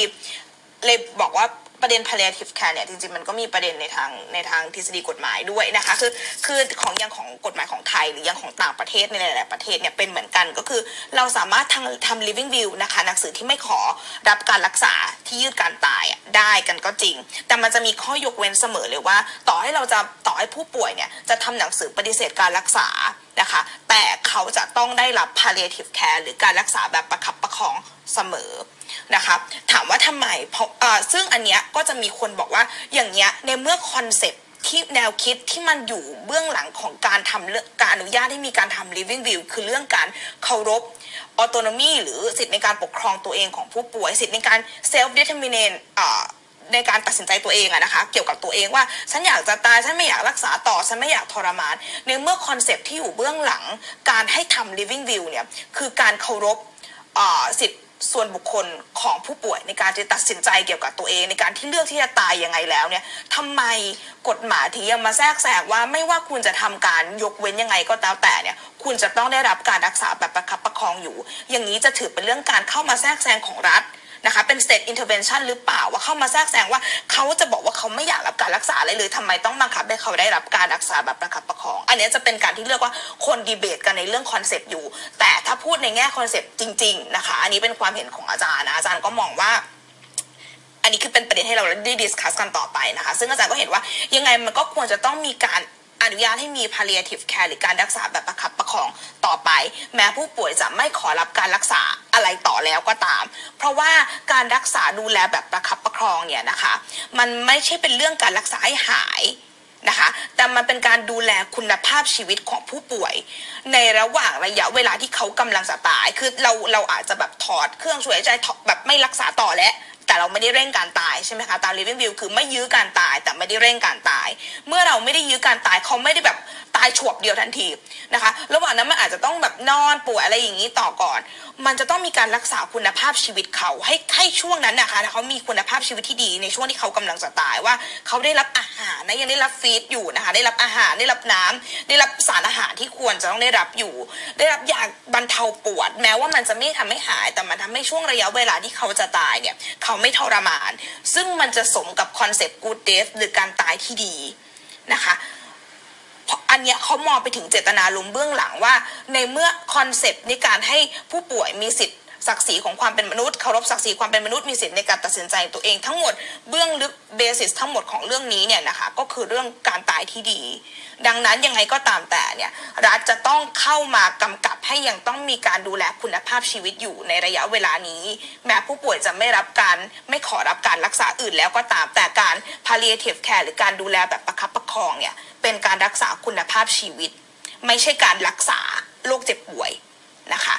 เขามองว่าคนละเรื่องกัน แต่ทั้งหมดอยู่ในคอนเซ็ปต์ good days เพราะฉะนั้นเลือกตายได้ก็จริง นะคะไม่รับการรักษาต่อได้ก็จริง แต่ระหว่าง process ที่กว่าเราจะตายนะคะควรจะต้องมีเรื่อง palliative care อยู่นะคะอันนี้ก็เลยเป็นเป็นแนวคิดหนึ่งที่ที่มันก็จะมีอ่าสำหลายสำนักแนวคิดส่วนหนึ่งก็จะบอกว่าเอ้ยยกเว้นแล้วก็ต้องยกหมดเลยเขาไม่อยากจะรับก็คือไม่อยากจะรับ แต่อีกจุดหนึ่งก็มองว่ามันยังควรจะต้องมี state intervention อยู่ มีการแทรกแซงของรัฐอยู่ในเรื่องนี้เพื่อรักษาคุณภาพชีวิต รักษาศักดิ์ศรีความเป็นมนุษย์ และให้เกิดการตายที่ดีอย่างแท้จริง เพราะว่าบางที คนอาจแบบผู้ป่วยอาจจะไม่เข้าใจก็ได้ว่าการรักษาแบบประคับประคองคืออะไรไปเข้าใจว่าไปยื้อการตายซึ่งจริงมันไม่ใช่นะคะมันคือการประคับประคองไม่ได้เป็นการรักษาแล้วนะคะเป็นการดูแล อันนี้ก็เลยเสริมมานิดนึงว่ามันอาจจะมีประเด็นนี้ที่ที่ในต่างประเทศก็มีการถกถกกันอยู่บ้างนะคะ ในเชิงทฤษฎีนะคะค่ะพอมีเวลาเสริมไหมคะคุณสันติ ได้เลยครับเต็มที่ครับโอเคก็พอดีได้ยินอาจารย์ออยพูดค่ะ แล้วก็ได้ยินหมอเต้ยพูดเนอะแล้วก็รู้สึกว่าจริง ๆ เลยนะคะ พอพูดถึงในเรื่องของภาครัฐแล้วเนี่ยเรามีพรบสุขภาพแห่งชาติก็จริง แต่ว่าในแง่ของการที่รัฐสนับสนุนให้ผู้คนเข้าถึงคำว่าการดูแลแบบประคับประคองเนี่ยมันยังน้อยมาก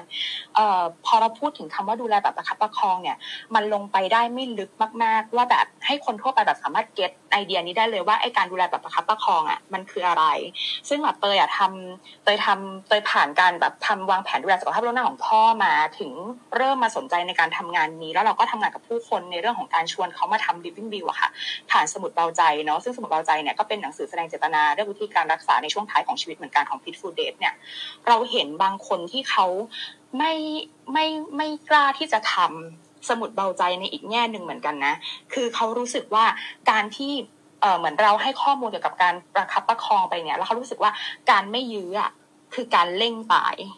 นี่คืออีกมุมหนึ่งเลยนะ เพราะฉะนั้นน่ะคิดแล้วก็แบบนึกนึกถึงเหมือนกันเลยค่ะคอนเซ็ปต์เดียวกับอาจารย์ออยเลยว่าเอ๊แล้วจริง ๆ แล้วอะอยู่ตรงไหนนะ ที่ควรจะแบบเหมือนทำนนโยบายเรื่องนี้ให้มันชัดมากๆ ถึงแม้เราจะยังไปไม่ถึงการุญยฆาตอะแต่มันก็เหมือนกับกลับไม่ได้ไปไม่ถึงอะตอนนี้คือคนไปไม่ถึงการุญยฆาตก็จริงว่า concept ของการุญยฆาตคืออะไร แต่คนก็ไม่รู้เหมือนกันว่า การดูแลแบบประคับประคองคืออะไร ทีนี้พอคนไม่รู้คนก็จะไม่เข้าถึงการเตรียมพร้อม หรือการวางแผนการดูแลสุขภาพล่วงหน้าของตัวเองไว้ เหมือนกับที่หมอเต้ยพูดเมื่อสักครู่ว่าแบบเอ่อมีเหมือนกับว่าทำไว้แล้ว บางคนเนี่ยรู้ว่าสุดท้ายเนี่ยต้องเตรียมตัวยังไง แต่ว่าแต่ว่าพอไปถึงหน้างานจริง ๆ แล้ว คือครอบครัว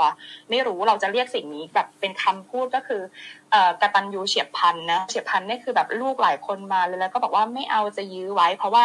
มันไม่มีชุด ขอยื้อตอนนี้ได้ไหมอะไรเงี้ย โดยที่ไม่ได้สนใจโดยได้ซ้ำว่าผู้ป่วยอะได้แสดงเจตนาหรืออะไรไปแล้วล่วงหน้าค่ะ ซึ่งความสำคัญมันก็คือว่า ถ้าเรารับรู้ข้อมูลพื้นฐานที่อยู่บนบนบนชุดเดียวกันเนาะแล้วก็มีการสื่อสารในตอนแรกว่าแบบโอเค พ่อเราแม่เราเลือกแบบนี้แล้วยาไว้แบบนี้คือไม่ยื้อนะ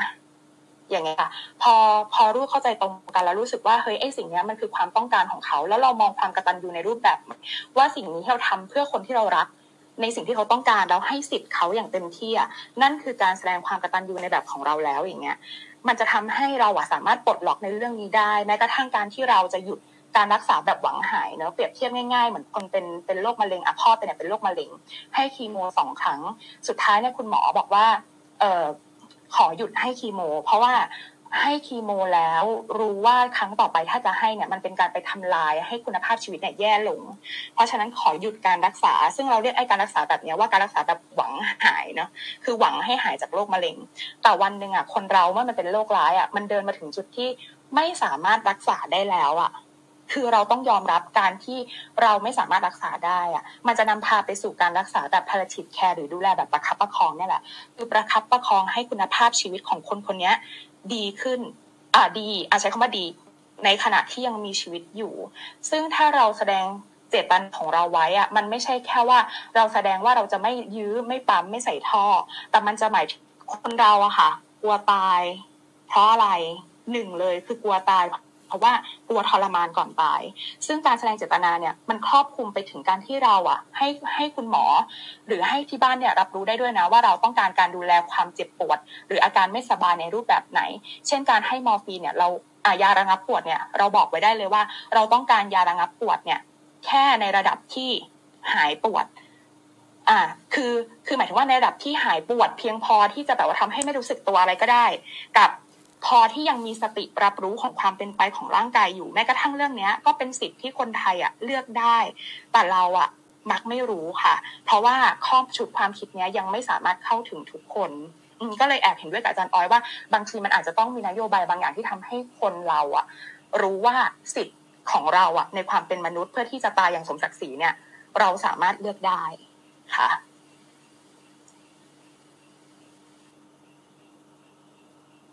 ครับ โอเค ขอบคุณคุณกอเตยนะครับ เออตัวขอขอถามเพิ่มประเด็นอีกนิดนึงพอดีเห็นคุณกอเตยเนี่ยก็เป็นเหมือนคล้ายๆ death planner เนาะในมุมมองของคุณกอเตยเองเนี้ยที่แบบเคยทำงานมาคุณประสบการณ์อะไรลองมาแชร์ไหมครับ เอ่อเอาเป็นเล่าถึงประสบการณ์ของพ่อดีกว่านะคะ ถ้าเกิดว่าใกล้ที่สุดเนี่ย เรามองว่าพ่อเราเองเนี่ยเขาเขาป่วยเป็นผู้ผู้ป่วยแบบโรคมะเร็งเนาะแล้วก็เขาเคยรู้สึกว่าเขาอยากที่จะตายมาก่อน คือหมายถึงว่านะวันที่เขาค้นพบตัวโรคแล้วเขาก็จะดำเนินการรักษา แล้วเขาก็ไปค้นพบความทรมานในตัวเขาแล้วเขารู้สึกว่ามีภาวะที่อยากตาย เราก็เหมือนกับเรียกคือคือคุณหมอจิตแพทย์ก็เข้ามาคุยเลยนะคนพบว่าพ่อไม่ได้อยากฆ่าตัวตาย แต่พ่ออยากทำการรุนยาฆาต คือพ่อก็ถามว่าแบบทำได้ไหมอะไรอย่างเงี้ยซึ่งเรารู้กันอยู่แล้วว่ากฎหมายในไทยอะมันไม่สามารถทำได้ เราก็เลยเริ่มศึกษานะตั้งแต่ตอนนั้นว่า เอ๊ะไอ้ไอ้ถ้าเราจะไม่ไม่ทำให้เขาเจ็บปวดทรมานง่ายว่าตั้งโจทย์ว่า ถ้าจะทำให้พ่อมีชีวิตแบบตายอย่างดีๆอะแล้วก็สมศักดิ์ศรีความเป็นมนุษย์มันทำอะไรได้บ้าง เราถึงเริ่มเข้ามาศึกษาข้อมูลแล้วเราก็ค้นพบว่า อ๋อ มันมี living view ณวันย้อนกลับไปหลายปีก่อน เราไม่รู้จัก living view เลยด้วยซ้ำทั้งทั้งที่มีพรบสุขภาพแห่งชาติมาตั้งแต่ปี 2550 เนาะเราเพิ่งมาศึกษาทีหลังว่าในไทยอะมันทำได้ แล้วเราเรียกสิ่งนี้ว่าการวางแผนการดูแลสุขภาพล่วงหน้าค่ะ เราก็เลยเลยให้พ่อเราทำทีเนี้ยสิ่งที่มันเกิดขึ้นคืออะไรก็คือเราอะคุณหมอเคยถามเราเนอะว่าแบบถ้าสมมติว่าเออต้องยื้อเนี่ย จะยื้อไหม แล้วตัวเราเองอะ เราก็บอกว่าไม่ยื้อเพราะว่ากลัวพ่อทรมาน แต่พ่อเราอะบอกกับหมอตอนนั้นที่แบบตอนแรกๆนะพ่อเราบอกกับหมอพ่ออยากยื้อ เหตุผลที่พ่อเราอยากยื้ออะเพราะว่าเขาแบบเขาเป็นข้าราชการบำนาญแล้วเขายังอยากมีชีวิตอยู่ต่ออีกสักแบบอีกสักระยะหนึ่งอะเพื่อที่ว่าจะได้แบบปิดบ้านให้หมดเคลียร์บ้านให้เรียบร้อยเรื่องรถเรื่องรานเรื่องมรดกเรื่องทรัพย์สินอะไรต่างๆเพราะพ่อเราไม่ได้ทำพินัยกรรมไว้ก่อนหน้านี้อะไรเงี้ยมันค่อนข้างเฉียบพลันมากเขาอยากจะมีระยะเวลาของการยื้ออยู่เท่านั้นน่ะ พื่อที่ว่าถ้าจัดการทุกอย่างให้ลูกให้ภรรยาเสร็จเรียบร้อยอะเขาก็พร้อมไปทันที ซึ่งสิ่งนี้มันทำให้เรารู้สึกเลยว่า สุดท้ายอะการยื้อหรือการไม่ยื้ออะมันไม่ผิดนะสำหรับทุกคนมันไม่ได้มีจุดไหนที่เป็นผิดเป็นถูกอะแต่มันอยู่ที่เงื่อนไขของคนนั้นน่ะว่าเออเขาพร้อมที่จะที่จะไม่ยื้อแบบไหน หรือว่าเขายื้อเพราะเหตุผลอะไร ทีนี้สำคัญที่หมอเปิ้ลพูดเมื่อกี้ค่ะว่า พอมันเกิดมันเกิด สิ่งที่เราแสดงเจตนาได้ก็จริง แต่ว่ามันไม่ได้มีการลงทะเบียนแบบที่อาจารย์ออยบอกอะไรเงี้ยมันก็ทำให้เกิดเหมือนกันว่าเอ๊ะแล้วถ้าเกิดวันนั้นมาถึงจริง ๆ เราจะจัดการหรือจะสั่นมันอย่างไร ซึ่งการคุยในครอบครัวมันสำคัญมาก พอเตยมาทำงานจริง ๆ แล้วอะเตยเอาอันนี้มาเป็นหลักยึดแล้วมาเป็นโจทย์แรกเลยว่า คนไทยทุกคนที่ได้เข้าถึงการวางแผนการดูแล สุขภาพล่วงหน้าหรือที่เราเรียกว่า a d v a n c e care plan หรือใครจะเรียก living view ในกรรมชีวิตอะไรก็ตามแต่เนี่ย คุณต้องคุยกับที่บ้าน คุณต้องสื่อสารกับคนที่อยู่กับคุณก่อนว่าคุณในชีวิตช่วงท้ายคุณต้องการแบบนี้ อยากจะอยากจะยื้อหรืออยากจะไม่ยื้อเพราะอะไร แต่ทีเนี้ยพอพูดไปแล้วปุ๊บก็อาจจะแบบเฮ้ยแล้วถ้าเกิดอุบัติเหตุอะ คนก็จะถามเยอะมากเลยว่าเฮ้ยแต่บางทีเกิดอุบัติเหตุอะแล้วแล้วเราก็ยังอยากยื้อเพราะเรารู้สึกว่าคุณค่าเรายังมี ซึ่งเราต้องบอกว่าการวางแผนการทำรีวิวอะมันคือในระยะท้ายของคุณจริง ๆ ระยะท้ายของชีวิตคุณที่ คุณหมอวินิจฉัยแล้วว่าคุณจะไม่สามารถกลับมาแล้วมีชีวิตได้ตามปกติ อันนี้คือการทำ living will ก็คือในช่วงท้าย ซึ่งเราคิดว่ามันก็สอดคล้องกับการุญยาคาตนะ เพราะว่าการุญยาคาตเองอะค่ะ ก็มีเงื่อนไขในแง่ที่ว่า คุณจะต้อง คุณจะต้องมีมีอาจจะเป็นป่วยเป็นโรค หรือมีความเจ็บปวดทรมานกับการมีชีวิตอยู่ หรือคุณจะมีระยะท้ายไม่เกินหกเดือน อันนี้คือขึ้นอยู่กับในแต่ละประเทศเนอะซึ่งเรามองว่า palliative care ถ้าเราผลักดันให้มันดีได้ได้ในประเทศไทยอะบางทีคนอาจจะไม่ได้รู้สึกว่าเราจะต้องให้การรุนยาคาตมันมาเร็วขนาดนั้น เราไม่ได้ปฏิเสธการรุนยาคาตนะ ถ้ามันมาได้มันก็คือโอเคอะไรเงี้ยในแง่ที่เรายังไม่ได้คุยลึกไปเรื่องศาสนาหรือความแต่ แต่ถ้าเกิดว่าในณวันที่มันยังมาไม่ถึงแล้วเราทำงานกับผู้คนอะเราพยายามให้ผู้คนเรียนรู้เรื่อง palliative care แล้วเราก็ค้นพบว่าคนใกล้ตัวเราที่เป็นผู้สูงอายุแล้ว แล้วเขาเพิ่งจากไปจากจากโควิดเมื่อไม่นานมาเนี้ย เออเขาเคยเขาเคยวางแผนเขาเคยเขียนสูตรเอาใจไว้แล้ว ถึงแม้ว่าในหน้าสุดท้ายอะเรื่องงานศพมันจะไม่ได้เป็นไปอย่างที่เขาต้องการเลย เพราะว่ามันจัดงานศพไม่ได้ มันทำได้แค่วันเดียว แต่ว่าสิ่งที่เขาแสดงไว้ทุกอย่างว่าจะให้แบบทำยังไงเกี่ยวกับตัวเขาร่างกายเขาหรือการดูแลหรือยื้อไม่ยื้ออะไรแบบเนี้ย พอเขาเขียนไว้แล้วอะค่ะ แล้ววันที่เขาตายจากไปภรรยาเขาวันนี้เอง แล้วแบบภรรยาสามารถทำใจยอมรับได้ มันก็สามารถทำให้กลับมาในเรื่องของการที่ทำให้คนที่อยู่อะอยู่กับการสูญเสีย เราก็ฟื้นตัวได้เร็วขึ้น อันนี้คือประสบการณ์ที่เราเจอแล้วก็ประทับใจค่ะครับโอเคขอบคุณคุณกอเตยมากนะครับ ก็เดี๋ยวต่อไปมีใครอยากเสริมประเด็นอะไรไหมก่อนที่เราจะ move ไปถึงประเด็นต่อไปดีครับ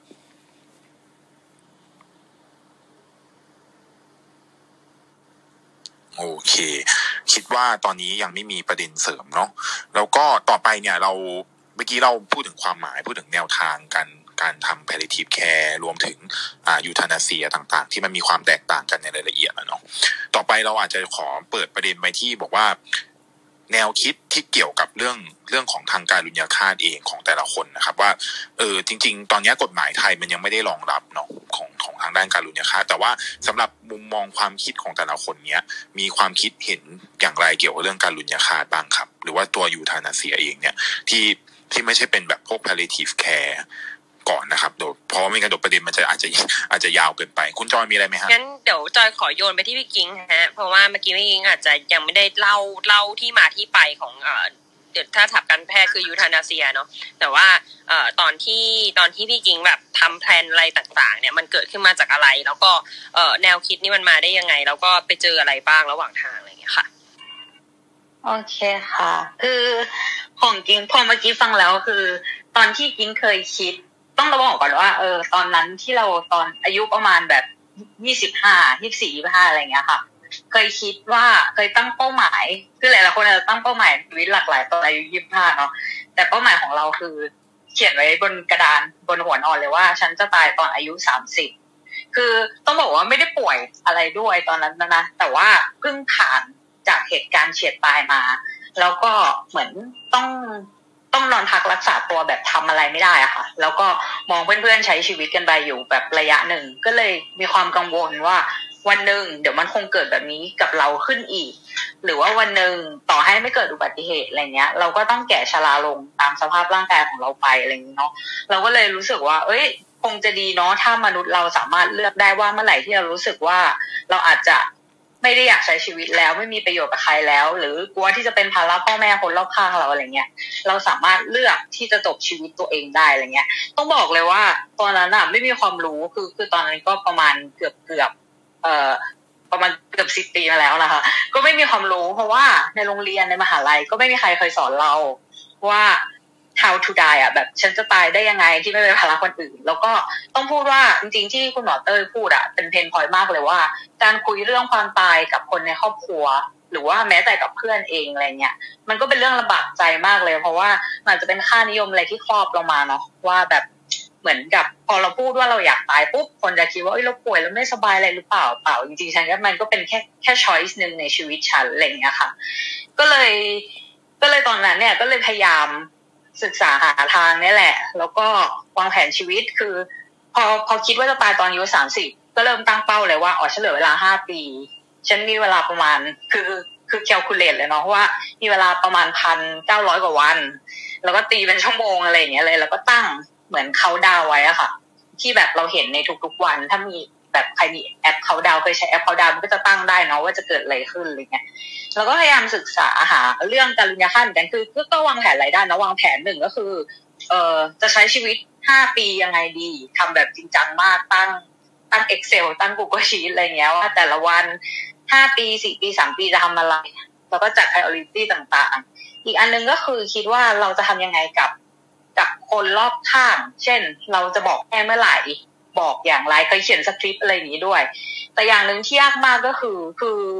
เรื่องเนี้ยว่าแล้ววิธีตายล่ะ คืออันเนี้ยเป็นเป็นสิ่งที่คิดแล้วก็ทดมาจนถึงแบบปีสุดท้ายก่อนอายุสามสิบเพราะเราหาทางไม่ได้หนึ่งก็คือหาทางเพศนี้ไม่เจอว่าจะทำยังไงถ้าไม่ใช่ถ้าไม่ใช่เพราะป่วยแล้ว คนคนหนึ่งอยากจบชีวิตพอพอแล้วอีนาฟแล้วเนี่ยทำยังไง แล้วก็อันที่สองคือลองไปหาเคสต่างประเทศดูอะค่ะว่า มันก็เห็นมีประเทศในยุโรป แล้วก็บางรัฐในอเมริกาที่ที่มีเรื่องเนี่ยค่ะ มีการุณยฆาตให้คนแต่ว่ามันก็จะติดหนึ่งก็คือเรื่องเรื่องสิทธิ เพราะว่าเราไม่ได้เป็นประชากรของประเทศนั้น กับสองคือค่าใช้จ่ายว่าค่อนข้างสูงอะไรเงี้ย ก็อันนั้นอาจจะเป็นเมื่อเจ็ดปีที่แล้ว ซึ่งกิ้งไม่ได้อัปเดตเราบางกิ้งก็ผ่านเฟสความอยากตายมาแล้วอะไรเงี้ยค่ะ ก็เลยตอนนั้นคิด คิดเยอะมากว่าเฮ้ยถ้ามันมีชอยเนี้ยเป็นไปได้เนาะว่าเมื่อวันที่กิ้งอายุสามสิบกิ้งอาจจะคอมมิตสิ่งนี้ไปแล้วอะไรเงี้ย แต่ว่าก็ตอนนี้ก็พ้นมาแล้วค่ะ แล้วก็ก็ก็มีความคิดอีกก็ยังความคิดนั้นก็ยังอยู่ว่าเฮ้ยเราอยาก เราอยากให้มันมีสิ่งเนี้ยอยู่ในประเทศเรา แต่ว่าโอเคมันอาจจะมีกลไกที่จะต้องแบบ regulate บางอย่างเพราะไม่งั้นใครที่สมมติว่ามีอารมณ์ชั่ววูบเศร้าชั่ววูบโกรธชั่ววูบอาจจะแบบเดินไปขอคอมมิตสิ่งนี้ได้เนาะแต่ว่าอย่างน้อยอะ ให้มันมีทางเลือกให้เราในประเทศนี้อะไรเงี้ยก็ก็คิดว่าน่าสนใจแล้วก็น่าจะออกแบบให้มันมีให้มันเกิดขึ้นได้ไม่ว่าทางการแพทย์หรือว่าทางกฎหมายอะไรอย่างนี้ก็ตามอะไรนะคะ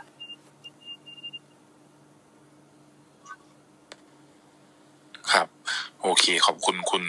กิงนะครับ จริง ๆ ก็เป็นประเด็นที่หลายๆคนก็คงคิดแหละเราเราเชื่อว่าเรื่องเรื่องพวกเนี้ยมันมันมันต้องมีอยู่ช่วงหนึ่งของชีวิตบ้างแหละที่แบบเออเราก็ต้องมามองย้อนถึงเรื่องประเด็นของความตายเนาะเอาจริงตัวเราเองก็ยังเคยคิดเลย แต่ว่าแบบไม่ได้คิดว่าจะฆ่าตัวตายออะไรหรอกนะแต่แบบเราคิดถึงว่าเออแล้วเราจะแบบ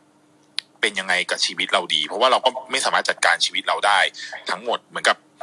เราไม่รู้หรอกว่าความตายมันจะมาถึงเราเมื่อไหร่อย่างเงี้ยอ่าอย่างสมมติวันหนึ่งเกิดเรื่องไม่คาดฝันขึ้นมาอะไรอย่างเงี้ยน้องคนข้างหลังเขาจะตัดสินใจยังไง คือเราคิดว่าบางทีแบบเรื่องเนี้ยมันเป็นมันเป็น planning นะแล้วมันเป็นการช่วยคนข้างหลังอะลดภาระทางใจมากกว่า เพราะว่าเออมันก็มีหลาย ๆ คนที่เหมือนแบบ อย่างโดยเฉพาะอย่างยิ่งในช่วงนี้เนี่ย ก็คือมีหลายคนที่เหมือนแบบต้องตัดสินใจอะแล้วเขารู้สึกว่าเอ๊ะ มันเป็นการตัดสินใจของฉันหรือเปล่าที่ที่ทำให้คนที่ฉันรัก ต้องต้องจากไปอะไรเงี้ย คือเราคิดว่าสมมติว่าถ้ามันมีการแบบ planning ไว้ก่อนเนี่ยว่าเราแสดงเจตจำนงไว้แล้วว่าเราไม่ต้องการอย่างนั้นไม่ต้องการอย่างนี้ ถ้าเหตุการณ์มาถึง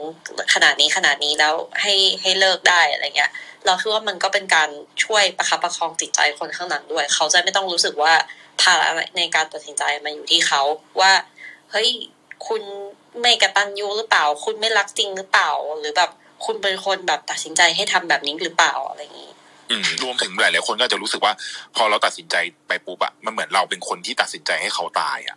อันนี้เป็นอีกประเด็นหนึ่งเนาะซึ่งจริงๆเราเราคิดว่าเรื่องพวกนี้มันควรต้องมีการพูดคุยกันได้ในครอบครัว กับคนที่ใกล้ตัวของเรา เพราะว่า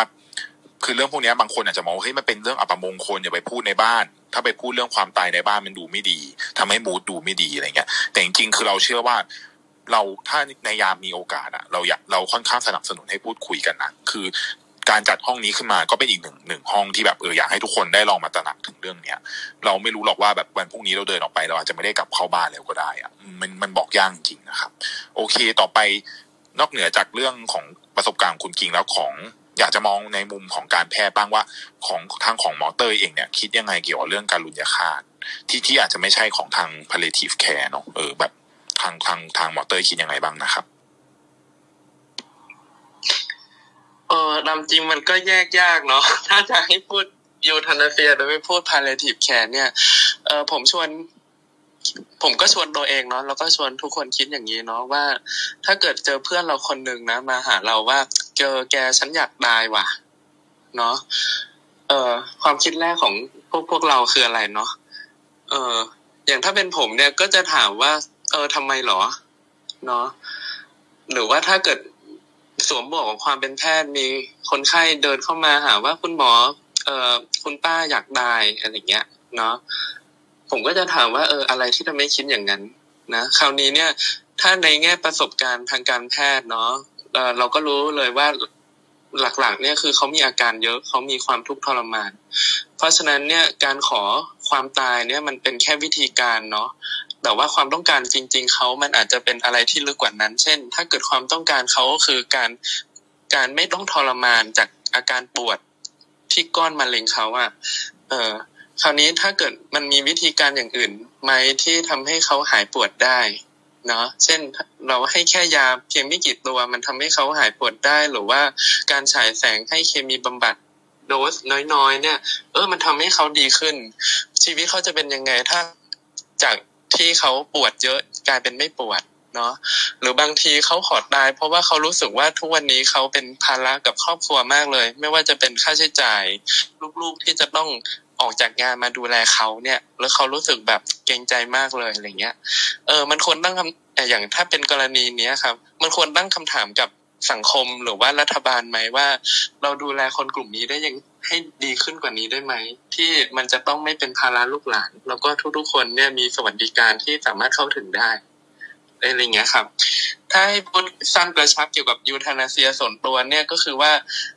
ถ้าพาราทีฟยังไม่ดีคนยังเข้าไม่ถึงการดูแลแบบประคับประคองอะ ยังไม่ควรมียูทานาเซียในในพื้นที่หรือว่าในชุมชนนะ อืม เพราะว่า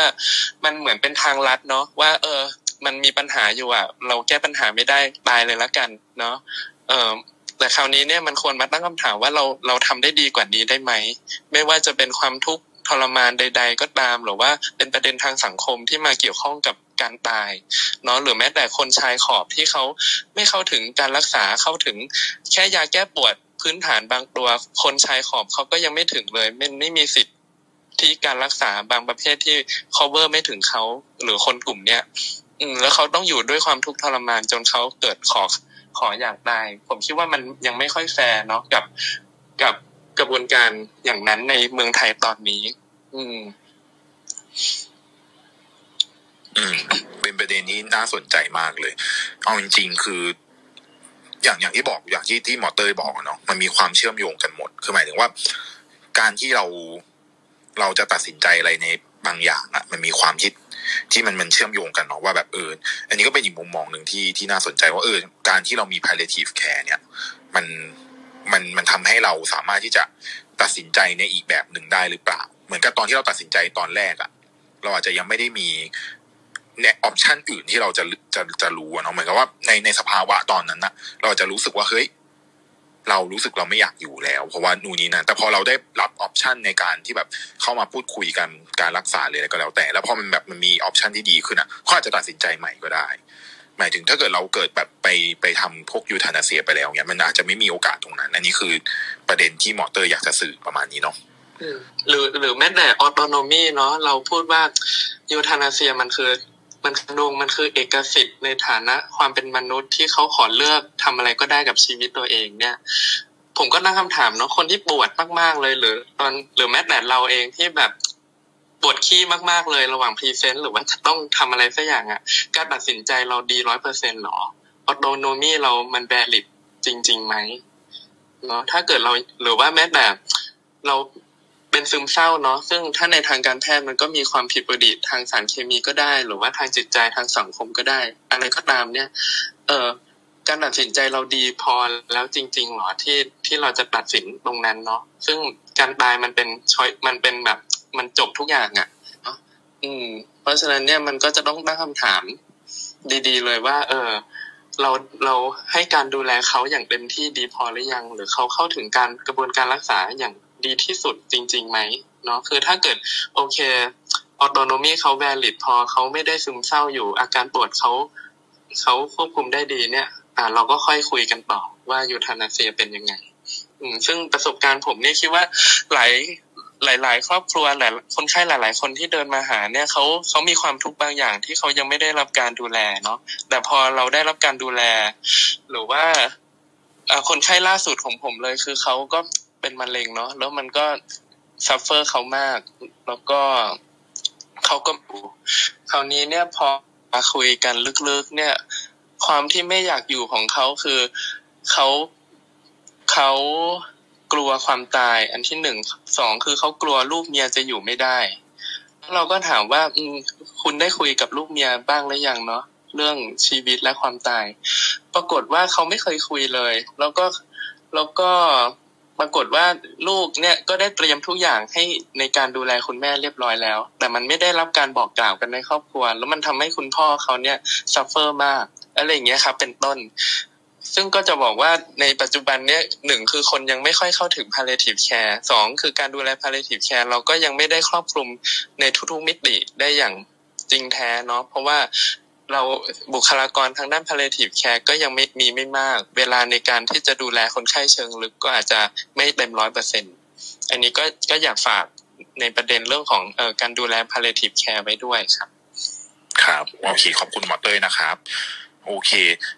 แล้วส่วนส่วนของของอาจารย์ออยบ้างก็ได้ครับ ว่าอาจารย์ออยในทางกฎหมายเนี่ย มองว่าตัวยูทานาเซียเองเนี่ยมัน มันมันเป็นยังไงบ้างในสังคมไทยตอนนี้ครับ หรือว่าแบบมีความเป็นไปได้ไหมหรืออะไรยังไงเนี่ยอ่าค่ะอย่างแรกนะคะต้องขอบอกก่อนว่าอะถ้าขอย้อนไปนิดนึงนะคะ ในเรื่องอ่า living view นะคะว่าพอได้ฟังมุมมองคุณกรเตยนี่รู้สึกเออเป็นมุมมองที่อีกมุมหนึ่งเลยนะคะที่ที่รู้สึกเออสวยงามขึ้นในแง่ว่า การที่เราอนุญาตให้มีการทำ living view ได้เนี่ย มันนอกจากจะเคารพสิทธิ์ของตัวผู้ป่วยแล้วว่ามันเยียวยา ภาพจิตใจของคนที่อยู่เบื้องหลังด้วยว่า เขาทำใจมากขึ้นในวันที่ผู้ป่วยจากไป เพราะว่ามันวางแผนกันมาก่อนแล้วนะคะ หรืออย่างที่คุณนาบอกว่าเอออันนี้เราคือคิดถึงคนที่อยู่เบื้องหลัง อันนี้อันอันนี้อันนี้รู้สึกว่ามันเป็นมุมที่ดีนะคะในแง่ว่าถ้าเราทำ living view เรื่องกฎหมาย living view ให้มันดีทำความเข้าใจกับคนในสังคมเนี่ย บางทีเราอาจจะยังไม่ต้องไปถึงยูเนเชียนะคะแล้วเอา living view ก่อนนะคะ แค่นี้มันก็น่าจะ จัดการได้ในระดับหนึ่งแล้ว ในการที่จะให้คนเนี่ยเลือกอที่จะไม่ยื้อการรักษาตัวเองให้ได้ตายอย่าง อย่างอย่างอย่างดีนะคะ โดยที่ไม่ต้องตายอย่างถูกทรมานนะคะ ทีนี้ยิ่งเห็นมุมมองจากของของหมอเต้ยนะคะ ก็เห็นด้วยเหมือนกันเลยว่า บางครั้งนะคะ การที่เราอนุญาตให้มีวิธานิเชียตามกฎหมายเนี่ยเมืองไทยอาจจะยังไม่พร้อมไม่ใช่ไงไม่ไม่คือเวลาเราพูดว่าไม่พร้อมในเรื่อง mercy killing เนี่ยไม่ใช่เฉพาะในแง่ว่าเมืองไทยเป็นเมืองพูดเราไม่เห็นด้วยกับการฆ่าคนไม่ใช่ในแง่อย่างอย่างเดียว แต่เพราะว่าบางทีโครงสร้างทางสังคมของประเทศไทย ระบบสาธารณสุขของเราเนี่ยบางทีมันอาจจะเอื้อไม่ไม่เอื้อให้คนรู้สึก รู้สึกดีอะนะคะไม่การกับการรักษาหรือการเข้าถึงการรักษาการเข้าถึงบริการสาธารณสุขเราเนี่ยมันยังไม่พร้อมมันยังไม่สมบูรณ์ที่จะทำให้ประชาชนมีความหวังที่จะมีชีวิตต่อ หรือเขาอาจจะขาดความเข้าใจอะไรอีกเยอะซึ่งมันจะทำให้รู้สึกว่าถ้าเรายังไม่ทำโครงสร้างของเราให้ดีเนี่ยการที่เราจะก้าวไปถึงขั้นยูทาเนเชียเนี่ยมันอาจจะเกิดในแง่ที่ว่าไม่ได้เป็นเพราะเขาประสงค์ที่จะเร่งการตายหรือประสงค์ที่จะตาย แต่เป็นเพราะว่าสภาพสังคมที่อยู่อะ มันเหมือนอีกจุดหนึ่งมันจะมองในแง่ว่า รัฐยังทำอะไรไม่ดีก็แก้ปัญหาโดยการให้คนหนีตายไป นะคะถ้าจะมองในสุดโต่งแง่เนี้ยมันก็จะมีข้อเสียอย่างแง่นี้ได้ในวันที่สภาพสังคมของเราโครงสร้างสาธารณสุขเรา มันยังไม่ดีเรายังไม่เหมือนประเทศสวิตเซอร์แลนด์หรืออย่างประเทศอื่นๆที่เขาที่เขามี euthanasia แล้วคุณภาพชีวิตเขาสวัสดิการเขาโครงสร้างสาธารณสุขเขามันมันพร้อมแล้ว ระบบกฎหมายโครงสร้างรัฐเขาเขาพร้อม welfare เขาพร้อมทุกด้านแล้วนะคะอะทีนี้อาจารย์ขอพูดในแง่มุมเรื่องในแง่ดีเบต ว่าควรจะมีหรือไม่มี euthanasia ของในหลายประเทศที่เป็นประเทศพัฒนาแล้ว เช่น อังกฤษ นะคะว่าเขาก็ยังไม่มี euthanasia นะคะยังไม่มียังไม่อนุญาตให้มี mercy killingทำไมนะคะมุมมองเนี้ยมันเพราะอะไรนะคะ อันนี้เป็นในแง่ concept ในแง่แนวคิดเลยนะคะ concept หลักการที่มันจะที่ support แนวคิด euthanasia หรือ mercy killing คือแนวคิดเรื่อง autonomy คือสิทธิในการปกครองตัวเองสิทธิในการตัดสินใจเกี่ยวกับตัวเองของบุคคลหนึ่งหนึ่งเขาควรที่จะมีสิทธิในการเลือกได้ว่า เขาไม่อยากจะมีอยู่เขาที่ไม่อยากจะมีชีวิตอยู่ต่อแล้วในเมื่อกฎหมายไม่เอาผิดคนฆ่าตัวตาย คนฆ่าตัวตายไม่เป็นความผิดตามกฎหมายทำไมการที่เขาจะขอ mercy killing กำหนดการตายของเขาอย่างสวยงามนะคะ อย่างดี อย่างสงบ อย่างไม่ทรมาน ถึงทำไม่ได้ล่ะ เราควรจะคารพ autonomy เขาสินะคะนี่คือแนวคิดของคนที่ support การมี mercy killing หรือ euthanasia ทีนี้แนวคิดคนที่คัดค้านต่อต้านแนวคิดนี้คืออะไรนะคะเขาจะมองว่าในแง่ของชีวิตของคนคนหนึ่งเนี่ยมันไม่ใช่เป็นแค่ชีวิตของคนคนเดียว ไม่ใช่ปัจเจกบุคคล แต่บุคคลหนึ่งหนึ่งเป็นหน่วยในสังคมใหญ่ ๆนะคะการที่คนคนหนึ่งเนี่ย เราให้สิทธิ์คนคนนึงในการที่เขาเขาป่วยเขาไม่อยากรักษาแล้วเขาอยากตายเขาไม่อยากทรมานแล้วเนี่ย มันจะเกิดผลกระทบต่อคนในสังคมอื่นๆ เราเคารพสิทธิ์ส่วนตัวของเขาเคารพออโตโนมีของเขาก็จริง แต่ออโตโนมีหรือการตัดสินใจของเขา อาจจะก่อให้เกิด depression ความความหดหู่ในสังคมตามมา หรืออาจจะทำให้เกิด ผลกระทบต่อคนอื่นๆในสังคมในแง่กดดันว่าป่วยขนาดนี้แล้วทำไมยังไม่ euthanasia อีกป่วยขนาดนี้ทำไมไม่ตายไม่ขอ mercy killing อีกมันเกิดผลกระทบทางจิตใจต่อคนอื่นและหน่วยอื่นในสังคมได้ เพราะ autonomy ของคนคนหนึ่งเป็นของเขาก็จริง แต่เขาเป็นหน่วยหนึ่งในสังคม ซึ่งการตัดสินใจของเขาอาจกระทบต่อสภาพจิตใจของผู้ป่วยคนอื่นๆ ที่เขาก็ป่วยหนักเหมือนกัน แต่เขายังอยากรักษาต่อ แต่เขาเจอคนนี้เลือก mercy killing ไปแล้ว มันกระทบจิตใจของเขาไหมนะคะ ตรงนี้รัฐควรจะเข้ามากำกับและแทรกแซงในระดับไหนดีในการให้ให้สิทธิออโตโนมีของบุคคลคนหนึ่งแค่ไหนดีนะคะ อันนี้เลยเป็นประเด็นหนึ่งของคนที่คิดว่า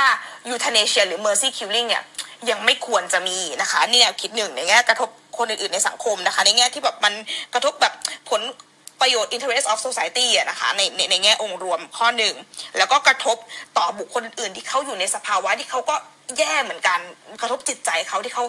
รู้สึกว่าเขาต้องตัดสินใจแบบเดียวกันหรือเปล่าและอีกข้อหนึ่งเหมือนที่หมอเตยพูดนะคะว่า การตัดสินใจที่จะตายเนี่ยมันเป็นการตัดสินใจที่มันย้อนกลับมาไม่ได้อีกแล้วมัน reverse ไม่ได้ เพราะฉะนั้นเนี่ยโดยเฉพาะคนป่วยเนี่ยเวลาเราป่วยนะคะความคิดเรามันหลากหลาย แล้วมันสับสนมากบางทีมันเกิดจากการ depress บางทีมันเกิดจากการใช้ยา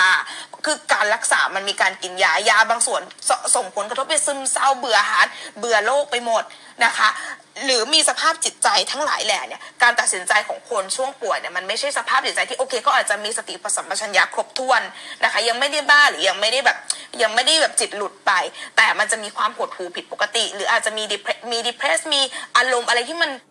ลังเลสับสนตามสไตล์คนป่วยทั่วไปนะคะ มันก็เลยเป็นประเด็นว่า ถ้าเราให้เขาตัดสินใจที่จะมี mercy killing ตรงจุดนั้นเนี่ย มันจะเป็นผลเสียกับเขามากเกินมามากหรือเปล่า แล้วก็อ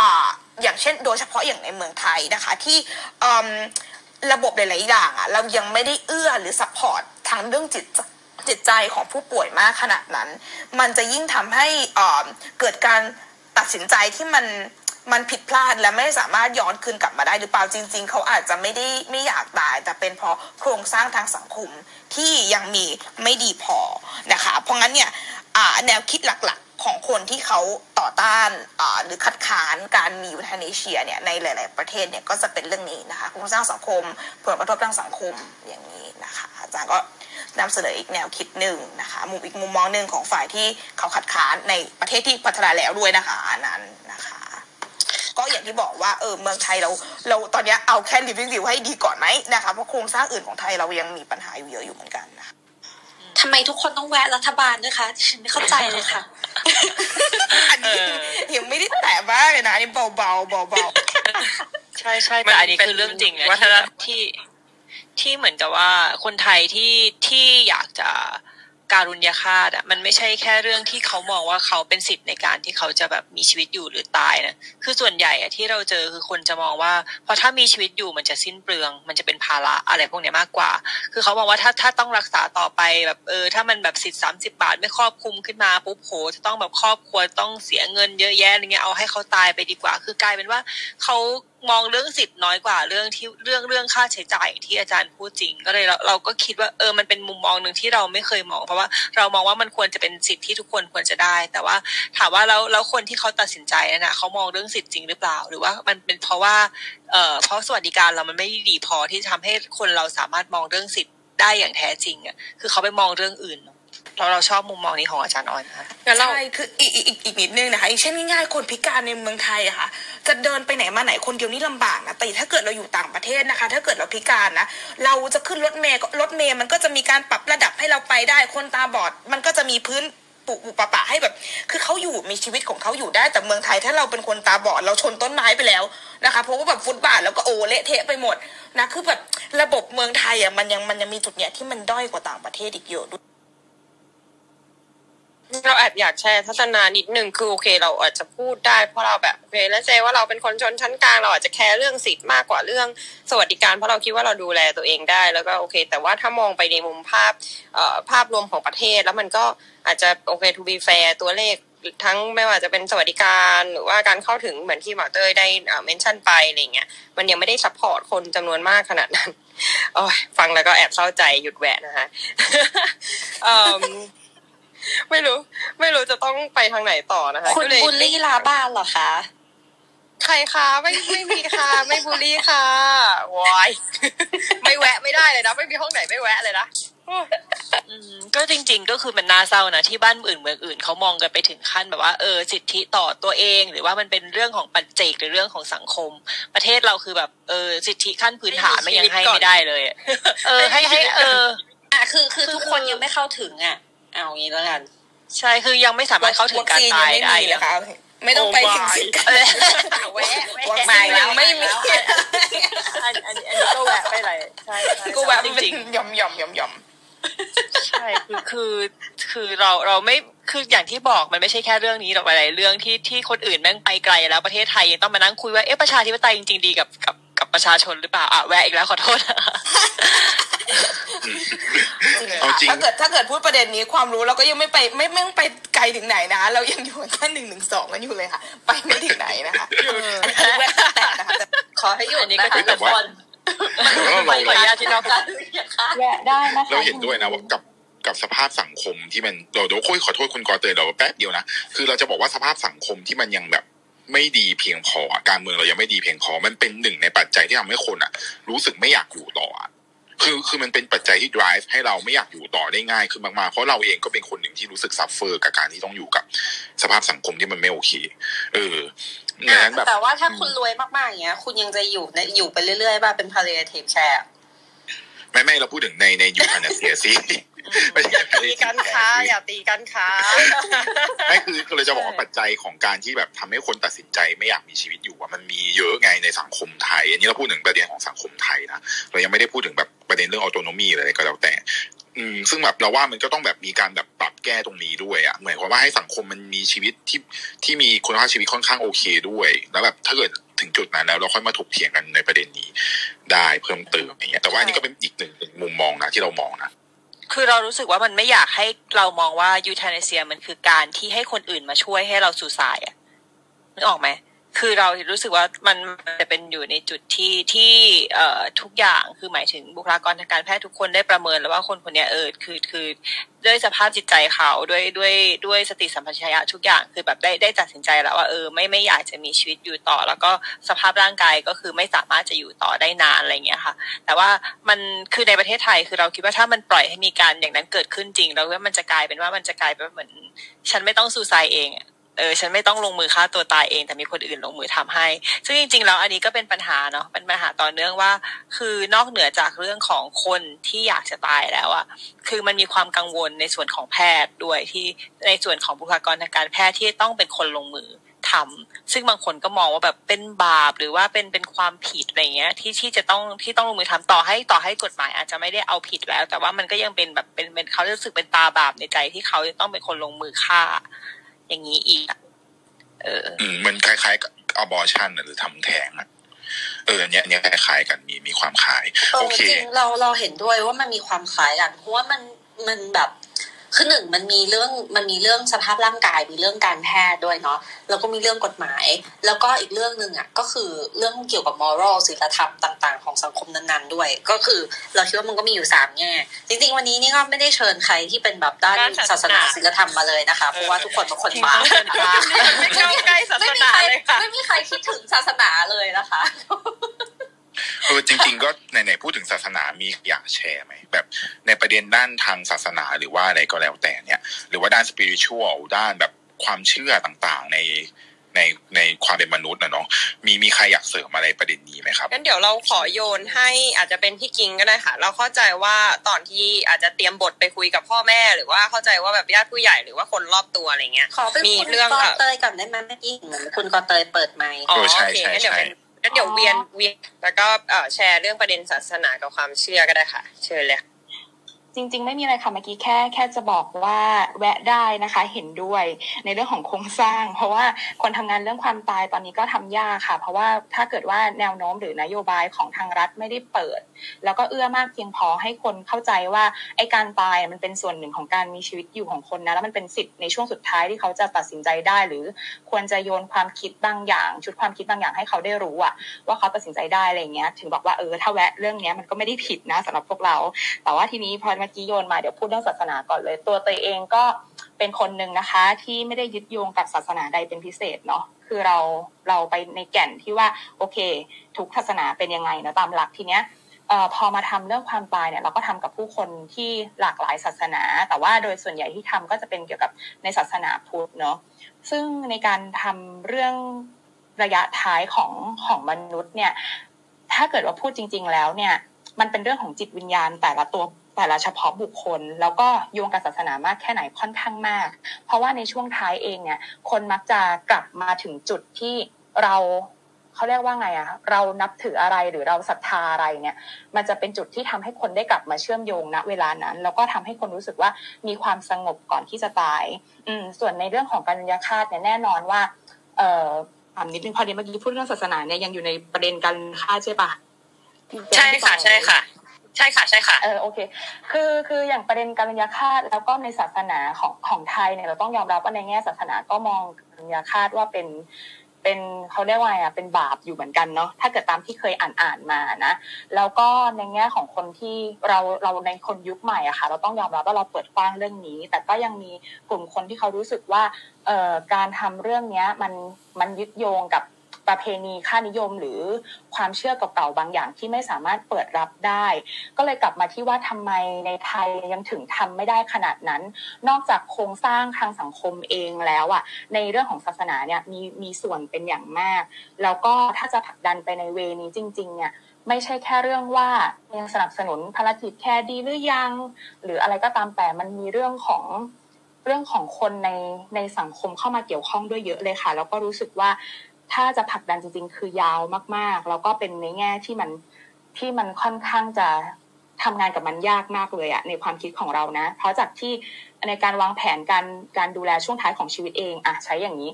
ไม่ใช่ไปถึงการุณยฆาตนะ บางคนเองอะค่ะเขาก็ยังไม่รู้สึกว่าจะต้องทำอะ เพราะว่าเขามองว่าคนเราเกิดมาแล้วก็เป็นไปตามนั้น เป็นไปตามธรรมชาติไม่ต้องวางแผนอะไร ไม่ต้องคิดอะไร ทุกคนมีกรรมแบบไหน ใช้กรรมไปแบบนั้น แล้วก็ตายจากไปในในรูปแบบนั้นเอ่อแม้กระทั่งว่าการจัดการงานศพเลยก็ไม่เป็นไรถือว่าให้คนข้างหลังจัดการ คือเรายังมีชุดความเชื่อฝังบางอย่างที่เป็นทั้งศาสนาเองแล้วก็เชื่อมโยงในความเชื่อที่ว่าเราไม่ได้มีสิทธิ์ในตัวของเราเต็มร้อยเปอร์เซ็นอย่างนั้นน่ะ มันก็เลยค่อนข้างที่จะ ยากค่ะ ในสังคมไทยแต่โดยส่วนตัว ถามว่าอยากให้มีไหมในภายภาคหน้าถ้า ถ้าการจัดการทางภาครัฐดี ก็อยากให้มีการลงยาคาดเหมือนกันค่ะ โอเคงั้นเดี๋ยวขอมาขออภัยนะคะ เสียงอาจจะสะท้อนนิดนึงนะคะงั้นเดี๋ยวเมื่อกี้ขอย้อนกลับไป โยนกลับไปที่พี่กิ้งเหมือนเดิมนะตอนที่เอ่อตัดสินใจหมายถึงว่าตอนที่แบบคุยเรื่องนี้กับคนในครอบครัวเนี่ยมันมีวิธีเอ่อที่เมื่อกี้เราบอกว่าเรามีความเชื่อมโยงอะไรบางอย่างกับสังคมเนาะหรือว่าเราจะต้องเอ่อจะเป็นเอ่อเรียกว่าสนับสนุนการอุญยฆาตหรือแม้แต่แบบมองย้อนกลับมาที่ตัวเราเอง เราคิดว่าเราควรจะมีสิทธิ์ที่ทำสิ่งนี้ได้ค่ะ ก็เลยอยากให้เล่าให้ฟังนิดนึงว่าตอนที่เราไปจัดการกับคนรอบตัวเราเนี่ย มันมันดียังไงหรือว่าเราพบเจออะไรมาบ้าง ก็จริงๆต้องบอกก่อนออกตัวก่อนเลยว่า เป็นคนไม่ได้นับถือศาสนาใดค่ะ แล้วก็มีความรู้เรื่องเรื่องการฆ่าตัวตายที่เชื่อมโยงกับศาสนาน้อยมาก ครั้งแรกที่รู้ว่าแบบ ไม่ใช่ครั้งแรกหรอกก็คือรู้มาตั้งแต่เด็กแหละว่า ที่บ้านที่บ้านเป็นพุทธนะคะ แล้วก็ผู้ใหญ่อะจะไม่ให้พูดเรื่องตาย เพราะว่า เมื่อไหร่ที่มีคำว่าตายก็คือเขาเรียกอะไรนะอัปมงคลอะไรเงี้ยค่ะ ก็คือพูดไม่ได้เลยอะไรเงี้ย แล้วยิ่งถ้าเป็นความตายที่เกี่ยวข้องกับ คนในบ้านหรือว่าแค่แค่บอกแม่ว่า เอ้ย เรามีแผนที่จะตายอะไรอย่างเงี้ยก็คิดแล้วว่าเออเขาต้องแบบว่ารู้สึกแย่หรืออย่างน้อยต้องโดนดุแน่ๆเลยอะไรเงี้ย ก็เลยตอนนั้นก็พูดยากมาก เพราะว่ากลัวด้วยกลัวคือ ตอนนั้นเราก็ยังเด็กกว่านี้เนาะเราก็มีความกลัวแล้วก็ไม่กล้าที่จะอธิบายอะไรเงี้ยเหมือน แต่แต่สิ่งนั้นมันทำให้เรารู้สึกโดนกดทับ โดยที่ไม่รู้ตัวเหมือนกันว่า ทั้งๆที่เราไม่เข้าใจไม่เข้าใจด้วยซ้ำว่าทำไมการตายถึงเท่ากับบาปนะ อะไรอย่างเงี้ยค่ะ แต่ว่า เอ่อพอต้องบอกว่าพอเมื่อผ่านผ่านผ่านแบบช่วงสามสิบปีมาแล้วอะไรอย่างเงี้ย เริ่มต้องบอกว่าสังคมมันก็เปลี่ยนไปด้วยที่เมื่อกี้หลายๆคนบอกว่าแบบตอนนี้เราคนรุ่นใหม่ก็ที่คุณกอบจะบอกเอ๊ะบอกว่าเราแบบคนรุ่นใหม่เปิดกว้างมากขึ้นเนาะเราก็มีการคุยกันกับที่บ้านในหลาย ๆ เรื่อง แล้วเราก็เป็นจริงๆเราเพิ่งมาบอกที่บ้านไม่นานนี้ว่าเราไม่ไม่ได้นับถือศาสนาอะไรเลย คือแบบที่ที่ยอมไปวัดด้วยก็คือ เพราะว่าแบบอยากให้ย่าสบายใจแค่นั้นเองอะไรเงี้ย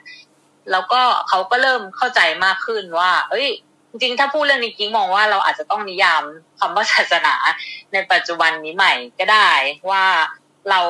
สำหรับเราถ้าศาสนาคือที่พึ่งทางใจหรือการที่เรายึดโยงหรือเราเชื่อในอะไรบางอย่างอะ มันอาจจะไม่ใช่คำว่าพุทธมันอาจจะไม่ใช่คำว่าคริสต์หรืออิสลามอะไรนี้เนาะแต่ว่ามันเราเชื่อในสิ่งอะไรก็ตามอะไรอย่างเงี้ยค่ะ แล้วก็จริงๆ เพิ่งมาเปิดใจหลังจากผ่านวัยสามสิบไปแล้ว แล้วก็เคยนั่งคุยกับย่าครั้งหนึ่งตอนที่ย่าเริ่มป่วย แล้วก็แบบต้องไปรักษาตัวที่โรงพยาบาลแล้วก็แบบเหมือนเข้าใกล้ความตายมากขึ้นว่าเออเราก็เคยคิดที่เราจะตายเหมือนกันอะไรเงี้ยเมื่อไม่กี่ปีมานี้ แล้วก็บอกย่าว่าตอนนั้นอะ เราไม่กล้าคุยกับย่าเพราะว่าเดี๋ยวย่าจะรู้สึกว่าเราเป็นคนบาปหรืออะไรเงี้ยหรือหรือยึดโยงแบบโยงไปกับคำว่าบาป แต่รู้ไหมว่าสิ่งที่เราเชื่อในตอนนั้นก็คือ การที่เราคิดว่าเราจะตาย เพราะเราวางแผน ว่าเราเชื่อว่าเราจะแบบอยากจะใช้ชีวิตที่ดีที่เหลือให้ดีมากกว่าอะไรเงี้ย แล้วก็สิ่งที่ได้เรียนรู้จากตอนที่ที่วางแผนความตาย ซึ่งไปไปมาๆมันก็อาจจะเป็นหลักบางอย่างในศาสนาเนาะก็คือ เราเป็นคนที่เหมือนให้อภัยคนง่ายขึ้น หลังจากเมื่อก่อนตอนเด็ก ๆ อะไรเงี้ย เป็นคนโกรธง่ายโกรธนานอะไรเงี้ย พอเราเราคิดว่าเอ้ยเราน่าจะมีอยู่อีกไม่นานก็ก็ให้อภัยคนง่ายขึ้นโกรธน้อยลงหรือว่า อาจจะเป็นคำว่าอยู่กับปัจจุบันมากขึ้นบ้งพอรู้เพราะเขาพยายามแบบมีสติรู้ตัวเสมอว่าตัวเองทำอะไรและทำไปเพราะอะไร และจะไม่ทำสิ่งนี้เพราะอะไรอะไรเงี้ยค่ะ ซึ่งก็บอกย่าเหมือนกันว่าเฮ้ยจริง ๆ แล้วการคิดถึงความตายอะ มันก็อาจจะเป็นการนับนับถือศาสนาแบบหนึ่งก็วะถ้าเกิดว่ามันจะส่งผลดีให้กับเราให้เราให้เรารู้ว่าเราทำอะไรอยู่ และรู้ว่าแบบว่าเราจะไม่ทำสิ่งนี้เพราะอะไรอะไรเงี้ยค่ะ ก็เลยคิดว่า เออบางทีเราอาจจะหยิบ ความตายมาลองทบทวนหรือว่าชวนคิดกันใหม่ ว่าในมุมของศาสนามันอาจจะไม่ได้หมายถึงการฆ่าตัวตายแล้วเท่ากับบาปเสมอไป หรือว่าการคิดถึงความตายเป็นสิ่งอัปมงคลเสมอไปอะไรเงี้ยค่ะโอเคค่ะมันมีโอเคอ้าวตบไมค์กันไม่ทันอีกแล้วนะคะแล้วก็ตบชมกันนะ โอเค ก็ก็เอองั้นงั้นเดี๋ยวเลยสำหรับคำถามนี้นะคะ ก็ก็รอบนี้เดี๋ยวให้เอ่ออาจารย์ออยกับเอ่อหมอหมอเต้ยหมอนะคะหมอเต้ยนะคะ ก็แสดงทัศนะก่อนที่เราจะไปคำถามสุดท้ายนะคะ ก่อนที่จะเราจะยกเปิดยกมือให้คนขึ้นมาพูดคุยกันนะคะ เรื่องของเอ่อการุณการุญยฆาตเนาะหรือว่ามุมมองที่มีต่อการุญยฆาตมันก็ไปกับคุณคุณกิ้งได้แสดงทัศนะเอาไว้นะคะเผื่อหมอเต้ยกับอาจารย์ออย จะมีทัศนะในเรื่องนี้ก่อนที่จะ ในแง่ศาสนาในเชิงศาสนาในเลยในเชิงหรือว่าเชิงศาสนาใช่ใช่หรือว่าเป็นความเชื่อก็ได้ถ้าถ้าแบบไม่ได้อิงกับแนวหลักหลักคิดของพุทธเสมอไปค่ะใช่อาจอาจจะได้มาตอนกับทำงานหรือว่าเอ่อจากคนไข้หรือว่าคนที่เอ่อแนวแนวแนวคิดอะไรอย่างงี้ก็ได้ค่ะ เชิญเพื่อแชร์ประสบการณ์อะไรอย่างนี้หมอเต้ยก่อนก็ได้ค่ะแล้วเดี๋ยวไปอาจารย์ออยแล้วเดี๋ยวเราเริ่มรับครับก็ก็นับถือพุทธนะครับ แต่ว่าก็ไม่ได้กล้าหาญที่จะพูดเกี่ยวกับหลักธรรมอะไรมาก เลยพูดถึงชีวิตตัวเองละกัน เอ่ออันหนึงที่ทำงาน palliative care ที่ผมได้กับตัวเองเนาะก็คือว่าเวลาเราคุยเรื่องความตายมันมันได้อะไรเมื่อกี้เท่าที่ฟังคุณกิงเนี่ยเอ่อก็คล้าย ๆกันเลยเนาะคืออย่างเช่น ถ้าเรารู้ว่าเวลาเราจำกัดเนาะแล้วก็ผมเชื่อว่าในห้าร้อยคนเนี่ย เราไม่รู้ว่าใครจะไปก่อนใครเนาะแล้วเราก็ไม่รู้ว่าผมจะเจอ พื่อนผมสันติ หรือว่าคุณกอตเลยที่ผมเพิ่งรู้จักไม่นาน แล้วก็อาจารย์ออย คุณจอยคุณน้อยหนาเนี่ยครั้งสุดท้ายเมื่อไหร่ เป็นครั้งสุดท้ายเมื่อไหร่เนาะเออถ้าเรารู้อย่างนี้เนี่ยมันมันเปลี่ยนอะไรข้างในเราบ้างเนาะอย่างสำหรับผมมันอาจจะทำให้เราเลือกที่จะพูดสิ่งที่เราคิดว่าเป็นประโยชน์ที่สุดให้กับห้าร้อยคนในห้องนี้ฟังอะ่ะ อืม หรือแม้แต่เราเจอ คนรอบข้างหรือว่าเพื่อนเราเนาะเรื่องที่เราเคยโกรธเคยไม่กล้าขอบคุณเขาไม่กล้าบอกรักเขาหรือชื่นชมเขาเนี่ย ถ้าเรารู้ว่าเราไม่รู้ว่าเราจะเจอคนเหล่านั้นเนี่ยครั้งสุดท้ายเมื่อไหร่ เราจะมีท่าทีต่อเขาเปลี่ยนไปไหมเนาะอันนี้คือก็ก็เป็นมุมมองหนึ่งในการพูดคุยเรื่องความตายเนาะยิ่งโดยเฉพาะกับครอบครัวเนาะ เราไม่รู้เลยว่าคนในครอบครัวหรือคนที่เรารักเนี่ยเราจะเจอกันวันสุดท้ายเมื่อไหร่ เราจะทำกันแบบเดิมไหมเนาะเราจะยังทะเลาะหรือว่าเราจะยัง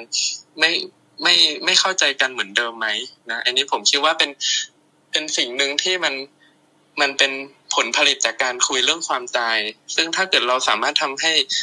การตายมันเป็นเรื่องที่พูดคุยกันได้ในสังคมเนาะ โดยเฉพาะเรื่องของการวางแผนในชีวิตช่วงสุดท้าย เราต้องการอะไรเราอยากให้ คนที่เรารักช่วยอะไรเรา หรือว่าคนที่เรารักอยากให้เราช่วยอะไรเขาในวันที่เขาใกล้ที่จะถึงวันนั้นอะไรเงี้ยครับ มันก็จะทำให้เราเห็นคุณค่ากันและกันมากขึ้น เนาะอันนี้ผมก็มองว่านนี้ก็เป็นเรื่องราวจิตวิญญาณหนึ่งเนาะในการเห็นความหมายของการมีชีวิตอยู่ จากการพูดคุยเรื่องความตายนะครับ อันหนึ่งที่ที่เป็นเหมือน mindset ในการคุยกับ คนไข้เนาะโดยเฉพาะคนไข้ที่อยู่ในช่วงระยะท้ายของชีวิตเนี่ย มันคือการรู้ว่าอะไรมันคืออะไรเนาะโรคที่มันเกิดขึ้นกับเขาหรือสถานการณ์ที่เขาอยู่มันมันเป็นยังไง ถ้าเราเข้าใจสถานการณ์นั้นว่า อืมมันอยู่ในจุดไหนของชีวิต มันอยู่ในทาง landing เนาะที่ชีวิตคุณกำลังจะ landing เมื่อคุณรู้อย่างนั้นคุณจะจัดการกับชีวิตคุณยังไง มันจะนำมาซึ่ง การรักษาที่มันไม่ขาดขาดเกินเกินน่ะ ไม่ขาดขาดเกินเกินในที่นี้หมายก็คือว่ามันมันไม่น้อยไปหรือมันไม่มากไป เพราะเราเข้าใจว่าสิ่งเหล่านี้มันเกิดขึ้นเนาะอย่างเป็นอย่างเป็นธรรมชาติอะ อืม เพราะว่าเรารู้ดีว่าเราไม่สามารถเลี่ยงความตายได้ ทุกคนก็จะต้องมีวันนั้น แล้วก็โรคภัยไข้เจ็บ มันก็ไม่รู้หรอกว่ามันเกิดจากอะไร แต่มันเกิดขึ้นแล้ว คุณจะอยู่กับ โรคภัยไข้เจ็บนั้นยังไง คุณจะดูแลตัวเองยังไง คุณจะรับผิดชอบคนที่คุณรักคนที่คุณแคร์ยังไงอะไรเงี้ยครับอันนี้เป็นเรื่องราวที่มันเกี่ยวข้องกับความตายเนาะหลายครั้งที่เรามักจะแบบ อืมฉันคิดไว้อย่างนี้ล่ะ แล้วฉันอยากจะตายที่บ้านริมน้ำสวยงามมีเสียงธรรมชาติ แต่ในสภาพความเป็นจริงมันมันจะต้องอาศัยครอบครัวที่จะต้องมาปลูกบ้านให้คุณมาหาซื้อพื้นที่ให้คุณ ซึ่งมันก็เป็นไปได้ยากเนาะเพราะฉะนั้นเรื่องการตายมันมันไม่ใช่เป็นเรื่องของเราเนาะมันก็เป็นเรื่องของทุกคนด้วย หรือบางคนอย่างแบบตายคนเดียวในคอนโดตัวเองเงี้ยแต่ว่าพ่อแม่ก็แบบ แล้วฉันจะไปเยี่ยมเธอได้ยังไง เธอมีคอนโดอยู่ที่กรุงเทพพ่อแม่อยู่ด่านจังอะไรอย่างนี้ครับ มันก็เป็นเรื่อง ที่เราก็ต้องรับผิดชอบคนที่เราแคร์ด้วยเหมือนกันเนาะว่า เออเขาก็อยากจะช่วยดูแลเราในวันสุดท้ายเหมือนกัน เราจะหาจุดร่วม หรือว่าพูดคุยเรื่องราวพวกนี้ด้วยกันได้ยังไง อันนี้ก็เป็นมุมมองในแง่จิตวิญญาณของผมที่ที่จะแชร์ไว้ครับโอเคขอบคุณค่ะ ขอบคุณมากค่ะหมอเตย ก็เดี๋ยวเป็นอาจารย์อ้อยค่ะ เรื่องอาการุญยฆาตกับศาสนาค่ะ ขอบคุณค่ะ ค่ะส่วนตัวอาจารย์นะคะ ก็เป็นคนพุทธเหมือนกันนะคะ แต่ทีเนี้ยอาจารย์มองว่าในแง่มุมของเรื่องเอ่อเรื่องสิทธิตามกฎหมายนะคะ มันคงจะคืออาจารย์อาจารย์เชื่อในการเคารพในเรื่องออโตโนมีของบุคคลนะคะ ในแง่ในแง่ในแง่สิทธิ์ที่เขาจะเลือกของเขา เพราะฉะนั้นการที่เขาจะตัดสินใจเลือกอะไร ไม่ว่าเขาจะเบสออนความเชื่อด้านไหนเนี่ยเราควรจะเคารพ การตัดสินใจของเขานะคะ เพราะว่าอะในแง่ของศาสนาพุทธเนี่ยนะคะหรือคริสก็เหมือนกันนะคะการฆ่าเป็นบาปเนี่ยมันก็อาจจะมีแนวคิดเรื่องไม่อยากทำยูทาเนเชียหรือ หรืออาจจะมีแนวคิดเรื่องความกตัญญูคือคือแนวคิด ในความเชื่อของคนหลากหลายมาก มันคงไม่สามารถจำกัดอย่างที่อย่างที่อย่างที่ทุกท่านพูดไปนะบางทีมันไม่ได้จำกัดอยู่แค่ศาสนาว่า อันนี้เป็นแนวคิดศาสนาพุทธแต่บางทีมันเป็น culture เป็นอ่าเป็นนอมจ้ะนะคะมันเป็นของคนไทยวิธีความคิดที่เอ้ยเราต้องกันยูไม่ต้องยื้อชีวิตให้มากที่สุดอะไรอย่างเงี้ยนะคะ มันมีแนวคิดที่หลากหลายมาก แต่ความคิดความรู้สึกของอาจารย์คืออาจารย์รู้สึกว่าในแง่ของกฎหมายเนี่ยสิ่งที่เราควรเคารพนะคะคือเคารพความ การตัดสินใจส่วนตัวของเขาสิทธิ์ในการตัดสินใจเกี่ยวกับตัวเขาว่าเขาจะเขาจะไปยังไง หรือเขาจะรักษาหรือไม่รักษาต่อตรงนี้เป็นประเด็นสำคัญมากกว่านะคะถามว่าเรื่องศาสนามีผลไหมเนี่ยจริง ๆ มันเคยมีคดีของเป็นเป็นกรณีของเมืองไทยเนี่ยนะคะ ซึ่งเขาจะเรียกว่ากลุ่มกลุ่มพยานพยานพยาโฮวา หรืออาจารย์แบบไม่แน่ใจคำศัพท์เฉพาะนะคะ แต่เขาจะเรียกประมาณเนี่ยกลุ่มพยานพยาพยาโฮวาคือเขาจะมีแนวคิดเรื่องไม่รับบริจาคเลือด เป็นกลุ่มแนวคิดศาสนาคริสต์นะคะ รู้สึกว่าคริสต์นะคะขอโทษด้วยถ้าผิดไปนะคะ แต่เขาจะมีแนวคิดที่ไม่เชื่อเรื่องการรับบริจาคเลือดจากผู้อื่นนะคะคนที่เขาเขาเขาอ่ามีการรักษาที่ต้องมีการถ่ายเลือด ทีนี้ผู้ป่วยไม่ยอมรับการถ่ายเลือด หมอก็จะต้องถ่ายเลือด อันนี้เลยเป็นประเด็นปัญหาว่า ถ้าหมอฝึกแบบถ้าหมอไม่ถ่ายเลือดให้ตามที่ผู้ป่วย บอกว่าผู้ป่วยไม่อยากรับการถ่ายเลือดอย่างเงี้ยหมอผิดไหม ตอนนั้นมันยังไม่มีเรื่องเรื่อง living will หรือเรื่องอะไรอย่างนี้ออกมานะคะ ในตอนนั้นเนี่ยอ่ารู้สึกเหมือนก็มีอ่ามีคนให้ความเห็นออกมาว่า เอ้ยอย่างนี้น่าจะผิด เพราะว่าแบบหมอมีหน้าที่รักษาผู้ป่วยสิอะไรอย่างเงี้ยนะคะคืออันอันนั้นคือตอนนั้นนานแล้วนะคะ อันนั้นคือปีนานมากแล้วก่อนที่จะมีกฎหมายเนี่ย คือมันเลยคิดว่าจริง ๆ แนวคิดศาสนาเนี่ยมันบางทีมันไม่ได้อยู่แค่ว่าไม่อยากตายบางทีบางคนก็ไม่มีมีแนวคิดศาสนาไม่มีในแง่ว่าไม่รับการรักษาก็มีนะคะ เหมือนว่าอยากให้เป็นแบบไม่รับเลือดไม่รับอะไรศาสนาเนี่ยมันหลากหลายมากนะ เพราะฉะนั้นจะบอกมันจะมีผลต่อเรื่อง ให้ยูทาเนเชียหรือไม่ยูทาเนเชียเนี่ยมันพูดยากนะคะเพียงแต่ว่าอาจารย์รู้สึกว่าสิ่งที่เราควรจะต้องก็คือเคารพเรื่องสิทธิ์ในการตัดสินใจของเขา ไม่ว่าการตัดสินใจเขาจะเบสออนอะไรก็แล้วแต่นะอันนี่เป็นมุมมองอาจารย์มากกว่า ว่ามันไม่น่าจะต้องเอามาโยงตรงจุดนี้ แต่มันอาจจะมีผลเรื่องการยอมรับของสังคมไทยการทำความเข้าใจนะคะ อันนี้คือคืออาจารย์แค่รู้สึกว่าแนวคิดในการให้สิทธิ์เขาให้เสรีเขาในการตัดสินใจเนี่ยมันเป็นเรื่องที่เราเราเราเปิดช้อยเปิดช้อยให้เขาอะเขาอาจจะไม่เลือกเลือกเขาอาจจะไม่ไม่เห็นแต่ว่ามันก็คือเรื่องของเขา แต่อีกคนนึงเขาอยากจะตายก็คือเรื่องของเขาแบบไม่อยากจะยื้อการรักษาต่อก็คือเรื่องของเขาเนอะไหมคะเหมือนอันจริงก็เอาวกกลับมาสู่รัฐบาลของเรานะเหมือนวัคซีนที่เราควรจะเอาเข้ามาหลักแตะอีกแล้วนะเหมือนวัคซีนที่เราควรจะเอาเข้ามาหลากหลาย แบบบางคนก็มั่นในซีโนแวคต่อไป ก็ไปต่อแล้วไม่ว่าคุณอยากจะคงต่อซีโนแวคคุณเอาไปนะคะ แต่ว่ารัฐควรจะมีช้อยส์อื่นสำหรับคนที่เขาอยากได้ mRNA อย่างเงี้ยนะคะ คือพูดง่ายๆว่าทุกอย่างมันไม่อยู่กับ กับเรื่องความเชื่อว่าความเชื่อไหนอะไรยังไงก็แล้วแต่แต่มันมันให้เสรีให้สิทธิ์ของประชาชนในการเข้าถึงทุกตัวเลือกที่เขามี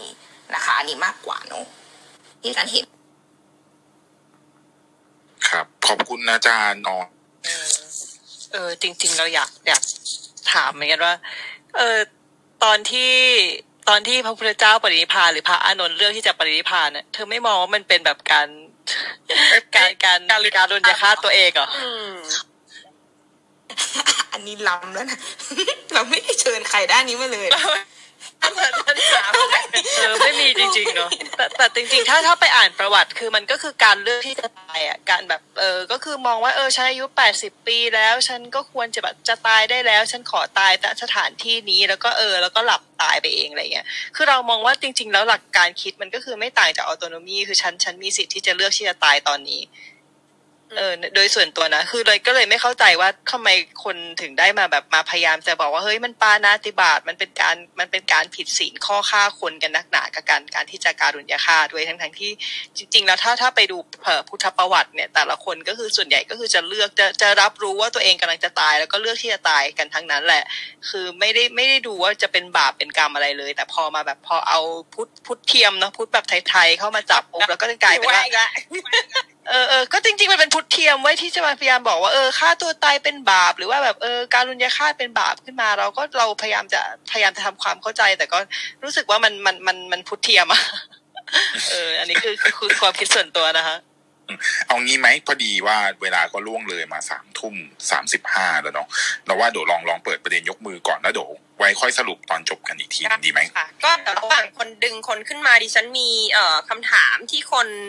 ส่งมาหลังไม้นะคะ ก็ระหว่างนี้ฝากมอดท่านอื่นนะคะดึงดึงคนขึ้นมาได้เลยนะคะแต่ว่าเมื่อกี้มีพอดีส่งมาหลังไม้อาจจะขอถามก่อนหนึ่งคำถามนะคะ พอดีเขาไม่สะดวกขึ้นมาก็เลย เอ่อจะถาม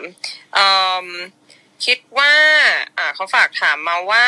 เต๊ดเต๊ดเต๊ดเอ่อถ้าเป็นการอันนี้น่าจะเป็นอาจารย์ออยนะคะเอ่อเขียนเอกสารแล้วอัด private วิดีโอได้ไหมเขียนเอกสารติเดี๋ดยวกระเป๋าผมเงินถามเองก็ได้ครับ ขอบคุณมากครับงั้นงั้นเดี๋ยวงั้นเดี๋ยวอาขออาจจะขออนุญาตตามคิวนะคะ งั้นเป็นคุณอ่าท่านแรกนะคะ คุณประทีปนะคะ เชิญค่ะ